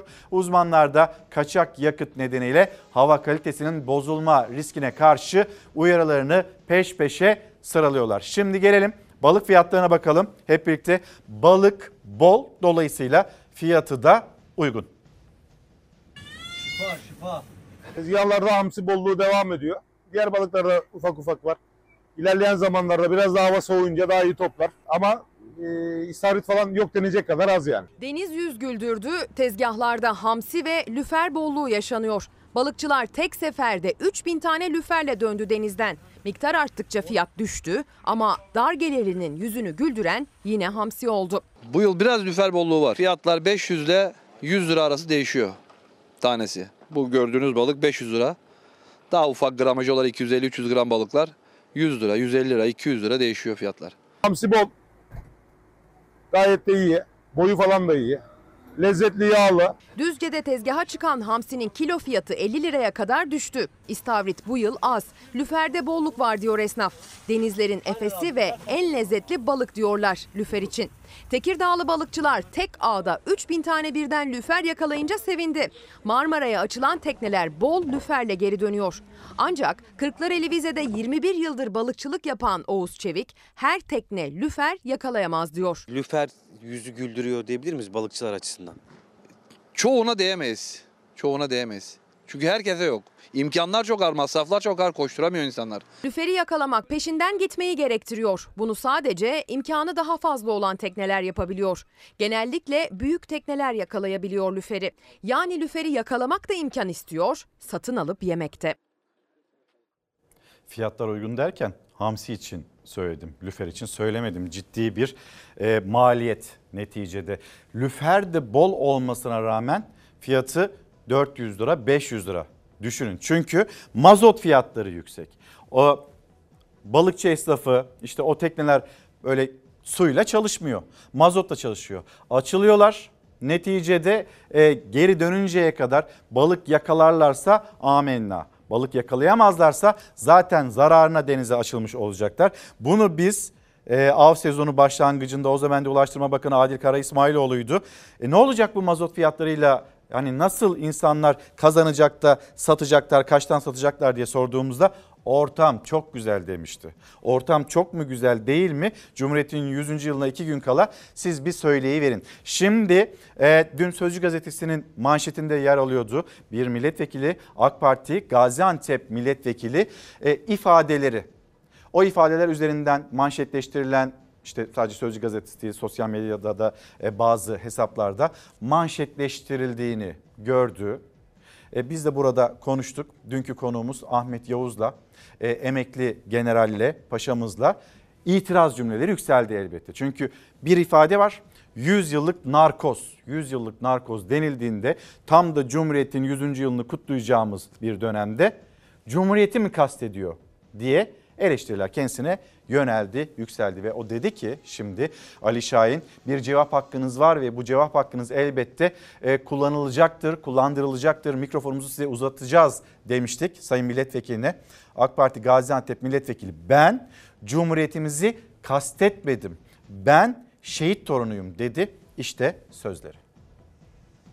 Şimdi Cumhuriyet bizim son yüzyılımızın en büyük kazanımı. Gaziantep Kalesi'ne astıkları Filistin bayrağı üzerinden yaşanan polemik sırasında paylaştığı bir mesajla şimşekleri üzerine çekti. Sosyal medya mesajında yer verdiği 100 yıllık narkozdan uyandırma cümlesi Cumhuriyeti mi kastediyor tepkilerine yol açtı. AK Parti Gaziantep Milletvekili Ali Şahin Fox Haber'e yaptığı açıklamada kullandığı ifadelere açıklık getirdi. 100 yıl derken belki Cumhuriyetimizin 100. yılı olması münasebetiyle o şekilde istismara açık bir alan haline geldi. Bunu kastetmediniz. Kesinlikle bunu kastet, kastetmedim. 1917'de bundan yaklaşık 100 yıl önce bu coğrafyanın insanlarını paramparça hale getiren, yabancılaştıran noktaya dikkat çekmek istedim. Kendisinin de bir şehit torunu olduğunu anlatan Şahin, 100 yıllık narkoz cümlesiyle 1916 yılında Osmanlı Devleti'nin Orta Doğu'daki topraklarını İngiltere'nin öncülüğünde parçalamaya amaçlayan gizli Sayıspiko Anlaşması'na gönderme yaptığını söyledi.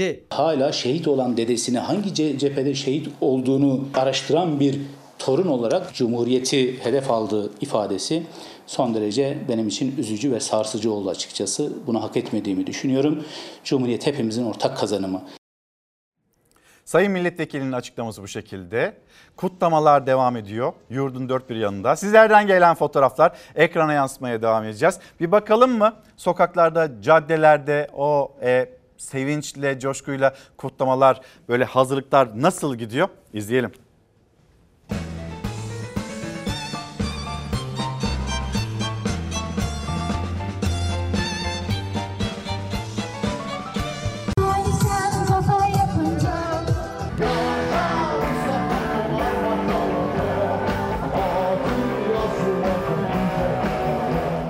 Cumhuriyet'in 100. yılı öyle bir heyecan yarattı ki yurdun dört bir yanı görkemli kutlamalara günler öncesinden başladı.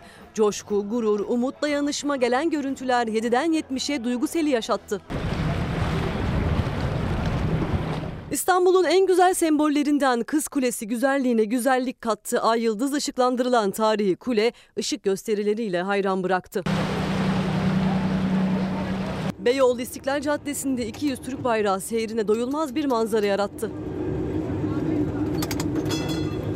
Adana'nın Kozan ilçesinde meşaleli yürüyüş vardı. Adanalılar dillerinde marşlar, ellerinde Türk bayraklarıyla yürüdü. Kıraç gecede Cumhuriyet'in 100. yılına özel ay yıldızı kostümle sahne aldı.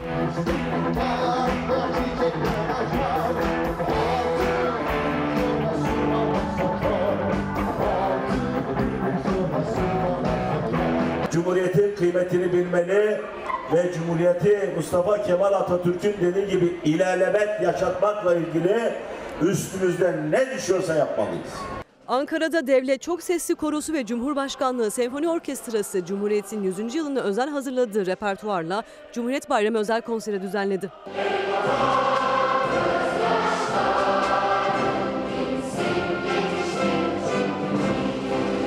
Alanya Sosyal Hizmetler Müdürlüğü ile Alanya Alaaddin Keykubat Üniversitesi tarafından 4 gazi ve bir şehit yakınına yamaç paraşütü yaptırıldı.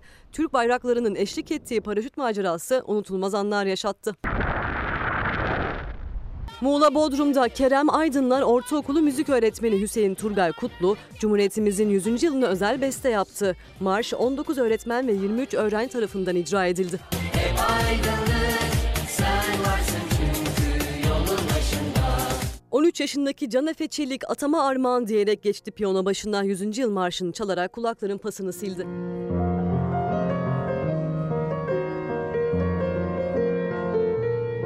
Sinop'ta çocuklar hem yöresel kıyafetlerle hem de Atatürk baskılı tişörtlerle yürüdü.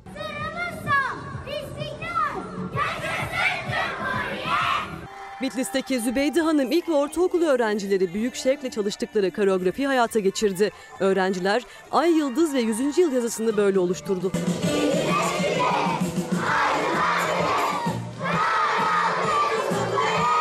Bitlis'in Mutki ilçesinde de öğrenciler Türkiye haritası oluşturdu.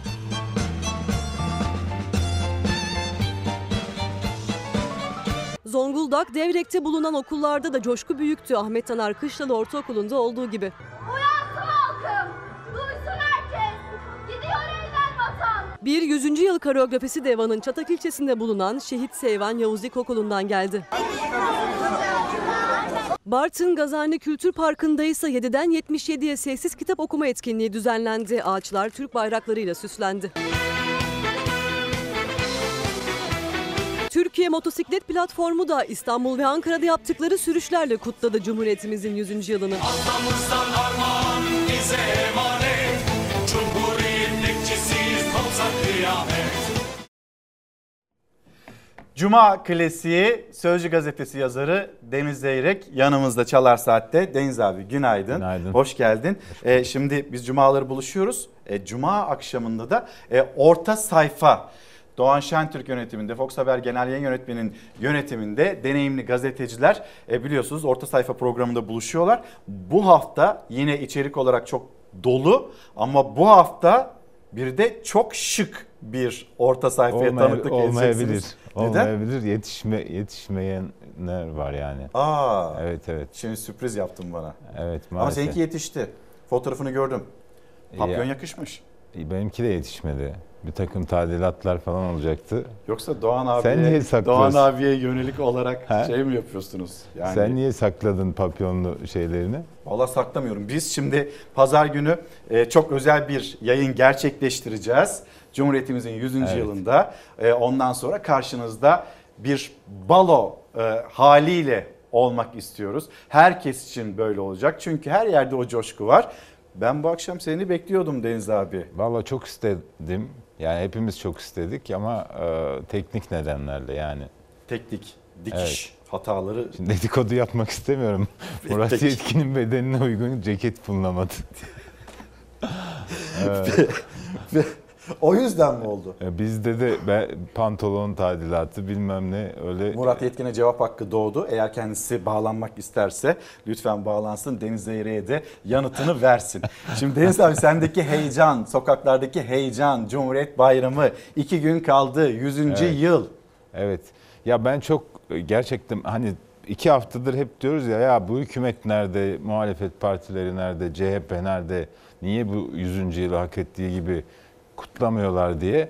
Oradan ses seda çıkmadı ama sokaktan öyle bir ses çıktı ki sanatçılardan, entelektüellerden, aydınlardan öyle bir ses çıktı ki e, gerçekten hissediyoruz yani. Her yerde artık Cumhuriyet'in 100. yılı gümbür gümbür kutlanıyor. Yani iktidar ne kadar saklamaya çalışsa da işte muhalefet ne kadar hani kendi halinde e, işin farkında olmasa da e, halk, öğrenciler, gençler gümbür gümbür kutluyor. Şirketler, sivil toplum kuruluşları. Ben şu ana kadar belki 15-16 e, şirketten ya da sivil toplum kuruluşundan işte bir Cumhuriyet etkinliği, 100. yıl etkinliği daveti aldım. Balolar, e, müthiş bir şey. Yani bu bu ben seçim sonucunda herkes üzülmüştü. Ben şuna sevinmiştim. Bu kadar olumsuzluğa rağmen iki kişiden biri ülkede hala Cumhuriyet e, meselesini sorun ediyor. Cumhuriyete sahip çıkmayı sorun ediyor. Çünkü Cumhuriyet bizim. Evet. Bunu bu sefer de gördük. Ya gerçekten ben bu e, ve Atatürk tabii. Yani bir reklam dışında sadece bir reklam. e, O da yandaş bir şirket, e, büyük bir şirket.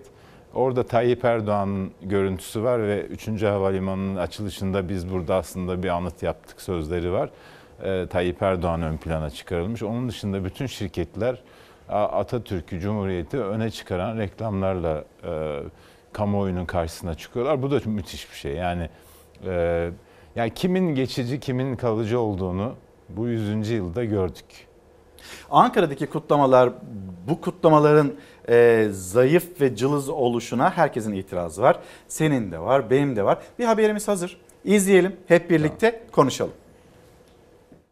Bu iktidar bilinçli olarak 100. yılı coşkulu bir şekilde kutlamaya mani oldu. Cumhurbaşkanlığı Külliyesi'ndeki 29 Ekim resepsiyonunun Filistin'deki olaylar gerekçesiyle iptal edildiği iddiası doğru değildir. Fahrettin Altun neye bağlayalım söyler misin? Hakikaten Cumhuriyet düşmanlığınız o kadar net ve ortaya çıktı ki Türkiye Cumhuriyeti'nin 100. yılında 29 Ekim Cumhuriyet Bayramı'nda gelenekselleşen akşam resepsiyonu yapılmayacak. Onun yerine sabah saatlerinde tebriklerin kabulü sırasında gerçekleşecek. Muhalefet soruyor. Neden? Aslında bugünkü grup toplantımızda Cumhuriyetimizin 100. yılıyla ilgili kapsamlı bir değerlendirme yapmayı planlıyorduk. Ancak Gazze meselesiyle ilgili paylaşmamız gereken mesajların aciliyeti sebebiyle vaktimizi bu konuya ayırmak mecburiyetinde kaldık. İnanın Gazze'de yaşanan bu insanlık dramı, bu soykırım olmasaydı bile Cumhuriyeti bir reklam arası olarak gördüğünü deklare etmekten hiçbir zaman imtina etmemiş olan saray rejimi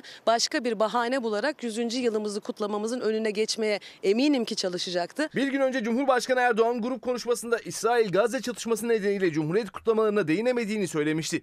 29 Ekim'de Cumhuriyet'in 100. yılında Anıtkabir'deki resmi törenin ardından Cumhurbaşkanlığında tebrikleri kabul edecek Erdoğan. O tebriklerin kabulü 29 Ekim Cumhuriyet Bayramı resepsiyon olacak açıklamasını yaptı İletişim Başkanlığı. Erdoğan oradan meclise ardından Boğaz'daki geçit törenini selamlamak için İstanbul'a geçecek. 15 Temmuz için bile hatıra parası bastırdılar. Ama Cumhuriyet'in 100. yılı için yürekleri yetmedi. Cumhuriyet'in en büyük markası Türk Hava Yolları uçaklarının tamamını 100. yıl şerefine giydirmek kimsenin aklına gelmedi mi? Ya şöyle bir Türkiye'ye bakalım. Cumhuriyet'in 100. yılı havası var mı? 100. yıl kutlamalar bağlamında hem bilimsel, akademik, toplumu coşturan, sanatsal anlamda bu ülkede ne yapıldı? İktidar ne yaptı? 100. yıla yakışır bir anma, kutlama hazırlığını görmedik açıkçası. İktidarı Cumhuriyet'in 100. yılını gerektiği gibi kutlamamakla suçlayan muhalefet, Meclis Genel Kurulu'na Türk bayrakları ve 100. yıl pankartlarıyla geldi. Biz bu pazar günü bu Cumhuriyet'in 100. yılını kutlayacağız ve bu saray rejimine inat tüm sokaklarda, tüm meydanlarda, dışarıda olmak hepimizin bu Cumhuriyet'e karşı, bu halka karşı boynunun borcudur. Neden? Valla Cumhuriyeti kim istemez sorusunu sormak lazım ve niye istemez sorusunu sormak Hesaplaşması lazım. bitmeyenler. Evet. Yani ben bugün e, gazetedeki, sözcüdeki yazımda da onu ön plana çıkıyor. Yani Atatürk kim kime karşı bu cumhuriyeti şey yaptı? Ya daha doğrusu Kurtuluş Savaşı'nı kime karşı verdik? İşte Yunan ordusuna, İngiliz ordusuna, şuna buna. E, Bunlar sevmez değil mi Türkiye'yi? Öyle değil. Bizim içimizdekiler bir tuhaf. Yani ama şunu da düşündükçe hani e, keşke e, işgalciler kazansaydı, Yunan kalsaydı falan diyenler oldu biliyorsun. Doğru. Onların e, evlerine böyle akın akın şu anda iktidarda olan insanlar ziyarete gitti. Diyanet İşleri Başkanı ziyarete gitti vesaire. 10 Kasım evvelinde. Ha, Atatürk 9 Kasım'da ve resmi cübbesiyle gitti.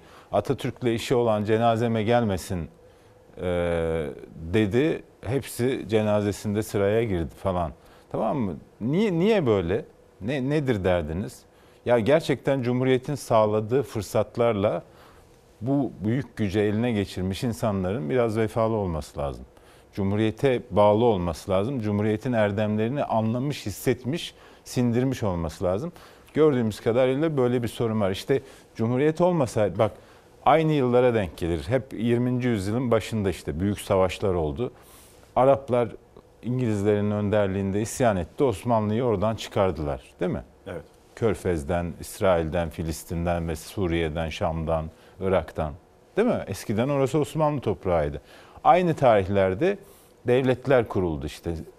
Sykes-Picot anlaşmasından bahsettiğim bir önceki haberde. O imzalandı, sınırlar bel- belirlendi. Öyle değil mi? Cetvelle. Şimdi 100 yıl sonra halimize bir bak. Filistin'i görüyorsun değil mi? Neden böyle oldu? Bir devleti, bir cumhuriyeti olmadığı için oldu. Suudileri görüyorsun değil mi? O kadar petrolleri var, o kadar paraları var. Bütün Müslümanlar, bir buçuk milyar Müslüman hacca gidiyor, onlara gelir e, şey olmuş vaziyette. Buna rağmen Amerika'dan korkuyorlar. Amerika'nın iki dudağının arasına bakıyorlar. Birleşik Arap Emirlikleri'ne bak, Katar'a bak. Amerikan askerleri olmasa kendini güvende hissetmiyor. Katar'a bakalım. Bakalım. İşte- Daha yeni konuştun Büyükelçiyle. Yani kutlamalar ertelendi. Bir e, ileri bir tarihe bilmiyoruz ne zaman olacak. TRT'nin attığı adım. Sonra Katar Büyükelçisi ben danışarak e, Evet bu ben, kararı ben görüştüm diyor. kendisiyle.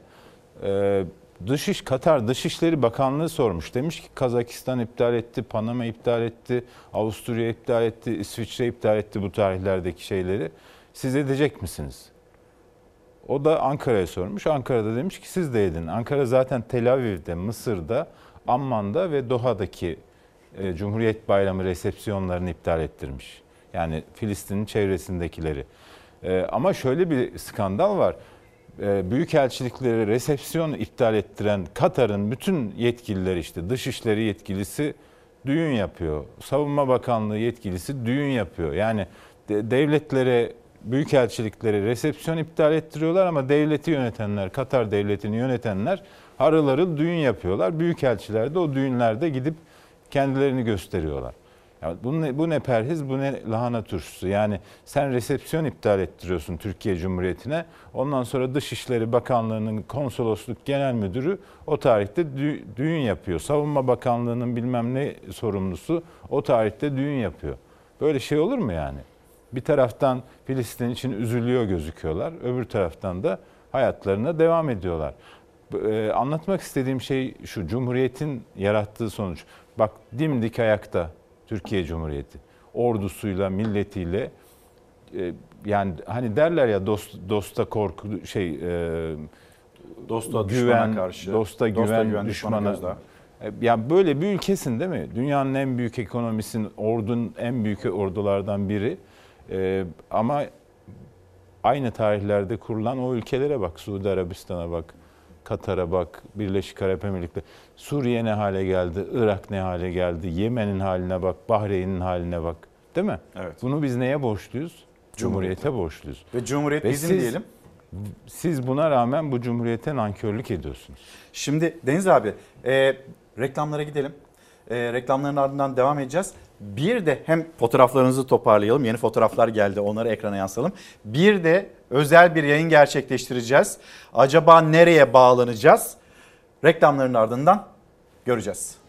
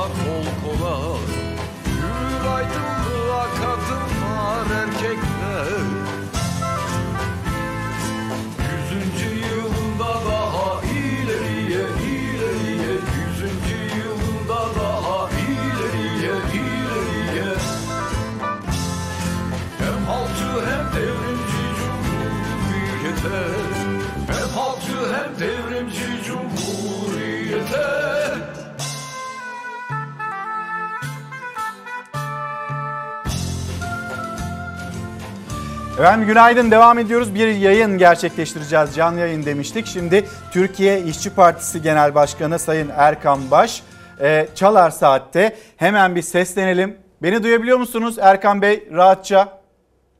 Günaydın duyuyorum. Günaydınlar. Bugün kaçıncı gün?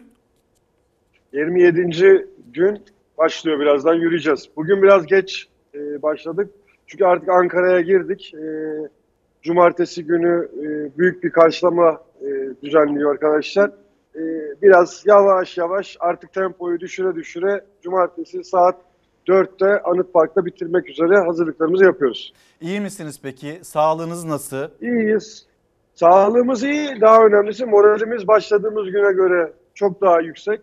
Hem yurttaşların verdiği enerji, yol boyunca aldığımız güç çok önemli.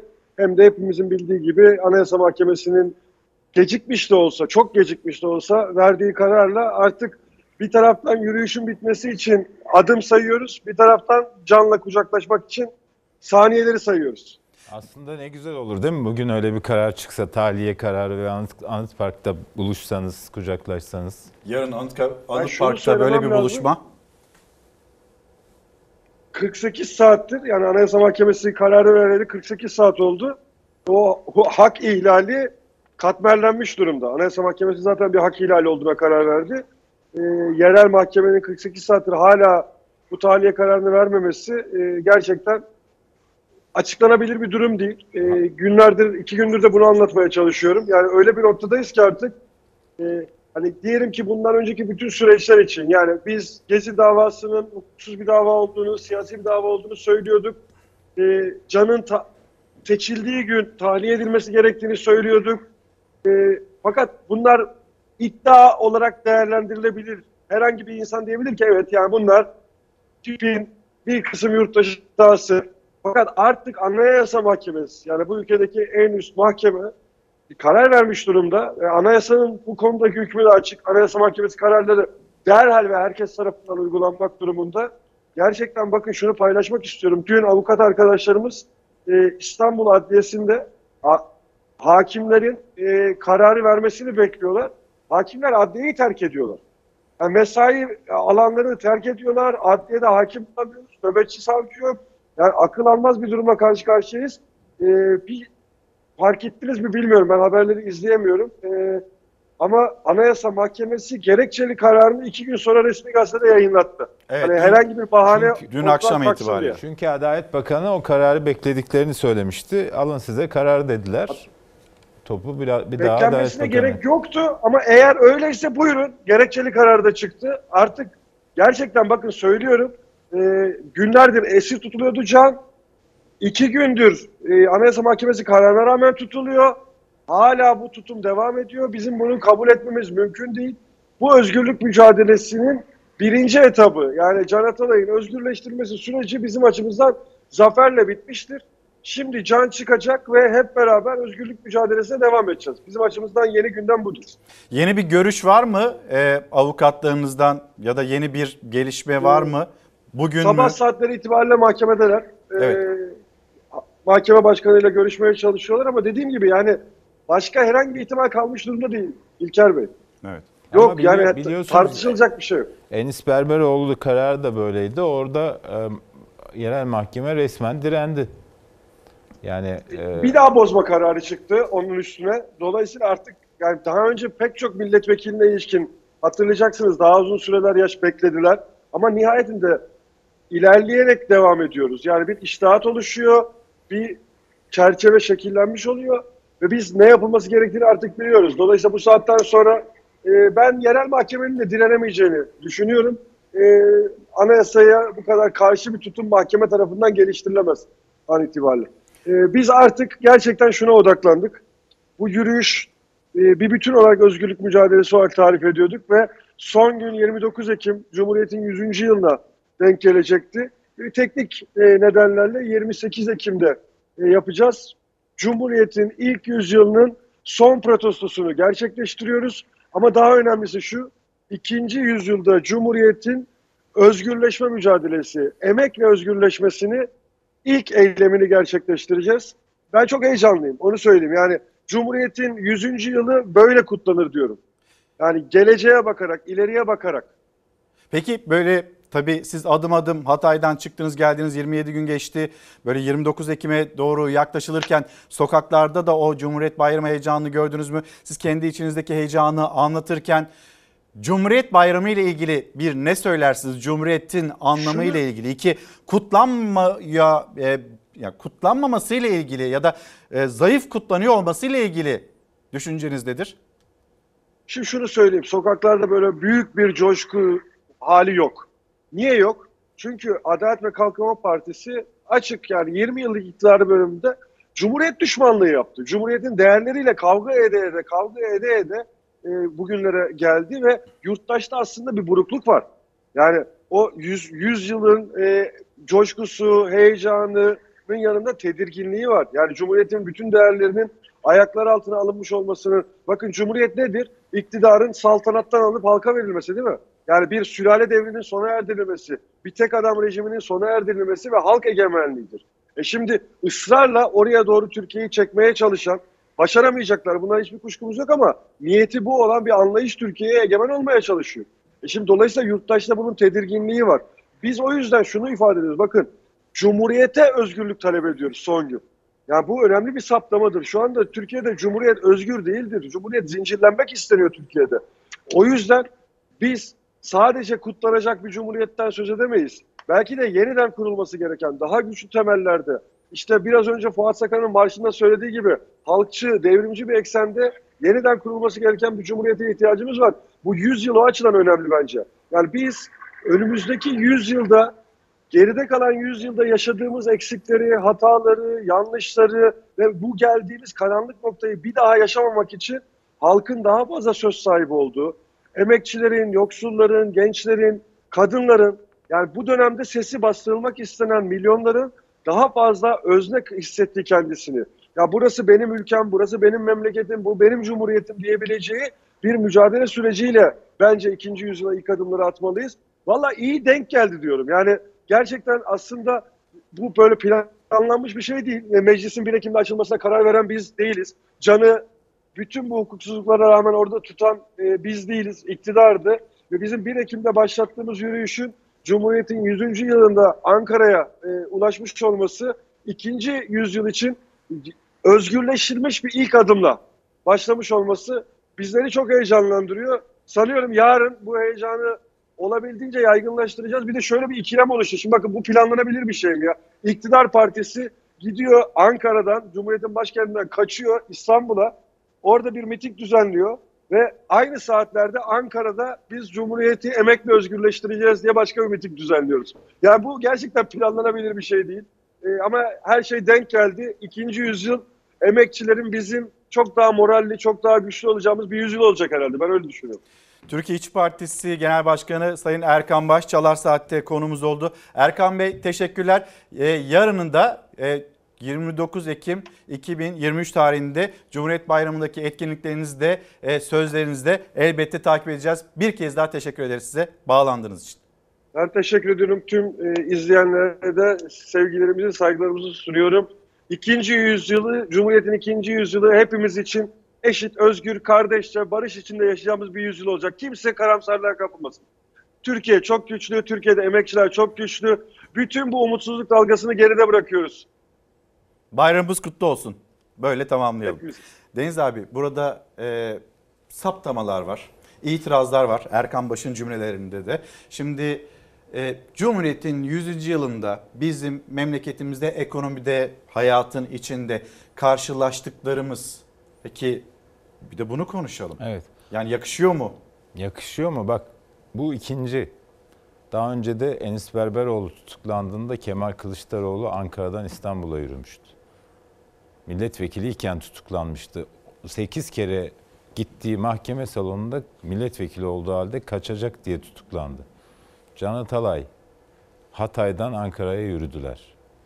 Bu 100. yılda Cumhuriyet'in felsefesine uygun bir şekilde e, hayata geçirilemediğini gösteriyor.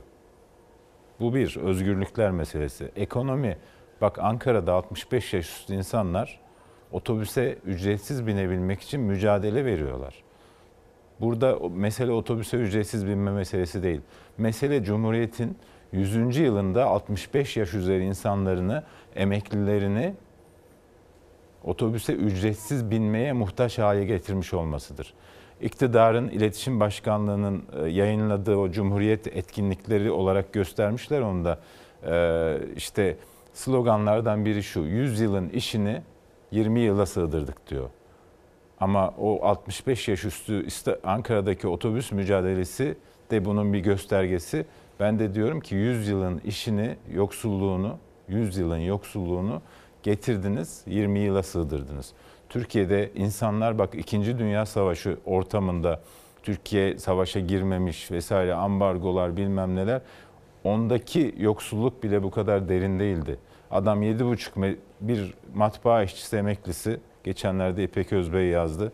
7,5 metrekare evde 40 yaşında kızıyla birlikte yaşıyor. Evde fareler cirit atıyor, buzdolabı boş, yaşanabilecek bir ortam değil. Ve Cumhuriyet emeklisini 100. yılında bu refah seviyesine ancak çıkarabilmiş. Bir açıklama daha var Deniz abi bununla ilgili de belki değerlendirme olacaktır. Ee, Cumhurbaşkanı yardımcısı Cevdet Yılmaz'ın e, bir değerlendirmesi, plan bütçe görüşmelerinde e, onu da ekranlarınıza getirelim de yani gençleri de konuşalım ya da bu ülkenin çalışanlarını da bir konuşalım. Türkiye'nin düzenli göçe ihtiyacı var diyor Gördüm bunu. Cevdet Gördüm ve inanamadım. Ben Zaytun haberi zannettim. Yani dedim ki herhalde dalga geçiyorlar böyle. Ya zaten Bayağı Anadolu Ajansı'nın geçtiği Evet görüntü. evet sonra baktım bizim Erdoğan Süzer de yazmış paylaşmış. Şok oldum. Yani bizim insanlarımız e, İyi yine e, hayret edebilme ve şaşırabilme yeteneğini koruyorsun. Ya ama İlker bizim insanlarımız Avrupa Birliği ülkelerinin e, büyükelçiliklerinde vize sırası bekliyorlar. Sürekli de red alıyorlar son zamanlarda. Yurt dışında iş bulmaya çalışıyorlar, gitmeye çalışıyorlar falan. Burada işsizlik neymiş efendim? İş beğenmiyorlar. Kardeşim sen 11.400 lira olan asgari ücreti bile çok görüyorsan, insanlık dışı koşullarda çalıştırıyorsan insanları tabii ki kimse gelip orada çalışmak istemez. Patronların böyle bir şey var. Kimseye iş beğendiremiyoruz. Daha yeni bir öğretmenimizi inşaatta kaybetmedik. Tabii, tabii. Yani İngilizce öğretmen üstelik ve dil bildiği için Rusların Akkuyu nükleer santral inşaatında çalışmaya başlamış bir öğret- öğretmen can verdi. E, düşünebiliyor musun yani? Ve sen bu o gençler sürekli üniversite açıyorsun. Neymiş efendim bizimkiler aşağı seviye işleri kabul etmiyorlarmış. O zaman ona göre planlama yapacaksın. Okullarını ona göre düzenleyeceksin. Yani herkes inşaat mü- mühendisi olmak zorunda değil ki. Bir kısmını da inşaat kalfası olarak, inşaat ustası olarak yetiştireceksin. Öyle değil mi? Sen herkesi inşaat mühendisi yaparsan kalıpçı bulamazsın. Usta bulamazsın, işte kalfa bulamazsın. Bu bunun planlamasını da sen yapacaksın. Yani çok üzücü bir yani bu bu bence Türkiye son zamanlardaki en skandal açıklama. İşçi zaten it- ithal ediyorsun yani. Git Doğu Anadolu'da bütün çobanlar Afgan. Evet. Ve bizim insanlarımız beğenmiyormuş bu işi. Ya 700 hayvan için geçen gördüm bir e, tekstil firmasının sahibi söyledi. Ee, 4 ay için 2 milyon liraya yakın ücret ödenmiş. 4 ay için 2 Afgan milyon. çobanlara. 700 hayvana 4 ayda bakacak 2 milyon lira para ödenmiş. Düşünebiliyor musun? Şimdi Türkler bunu niye istemesin? Sen ulaştırdın mı bunu bunu birbirine e, hani denk getirdin mi de şey yapıyorsun? E, yazık. Bu ülkeye yazık. Bu ülkenin gençlerine yazık. Bu ülkenin çalışanlarına yazık. E, bu ve daha fazlası akşam orta sayfada e, yine değerlendirilecek. Doğan Şentürk moderatörlüğünde orta sayfa e, 23.30'da ekranlarda olacak. Bir kitap göstereyim. Bir de böyle bak Arzum Gamze Ata resimleyen de Aysema Bayezid. Gösterelim kitabımızı ve diyelim ki 29 Ekim'i bekleyin. Fox ekranlarında olun. Özel bir yayınla karşınızda Orada olacağız. smokini giyeceğiz. Efendim? Smokini giyeceğiz Smokini orada. giyeceğiz. Elbette. O gün önemli, Oraya o gün yetişecek. kıymetli. Teşekkür ediyoruz. Kapatırken her zamanki gibi teşekkürüm sizlere. Bizi izlediğiniz için teşekkür ederiz. Hoşçakalın. Güzel bir gün olsun. Bayram Bayramımız günü kutlu buluşalım. olsun. Bayramımız kutlu olsun.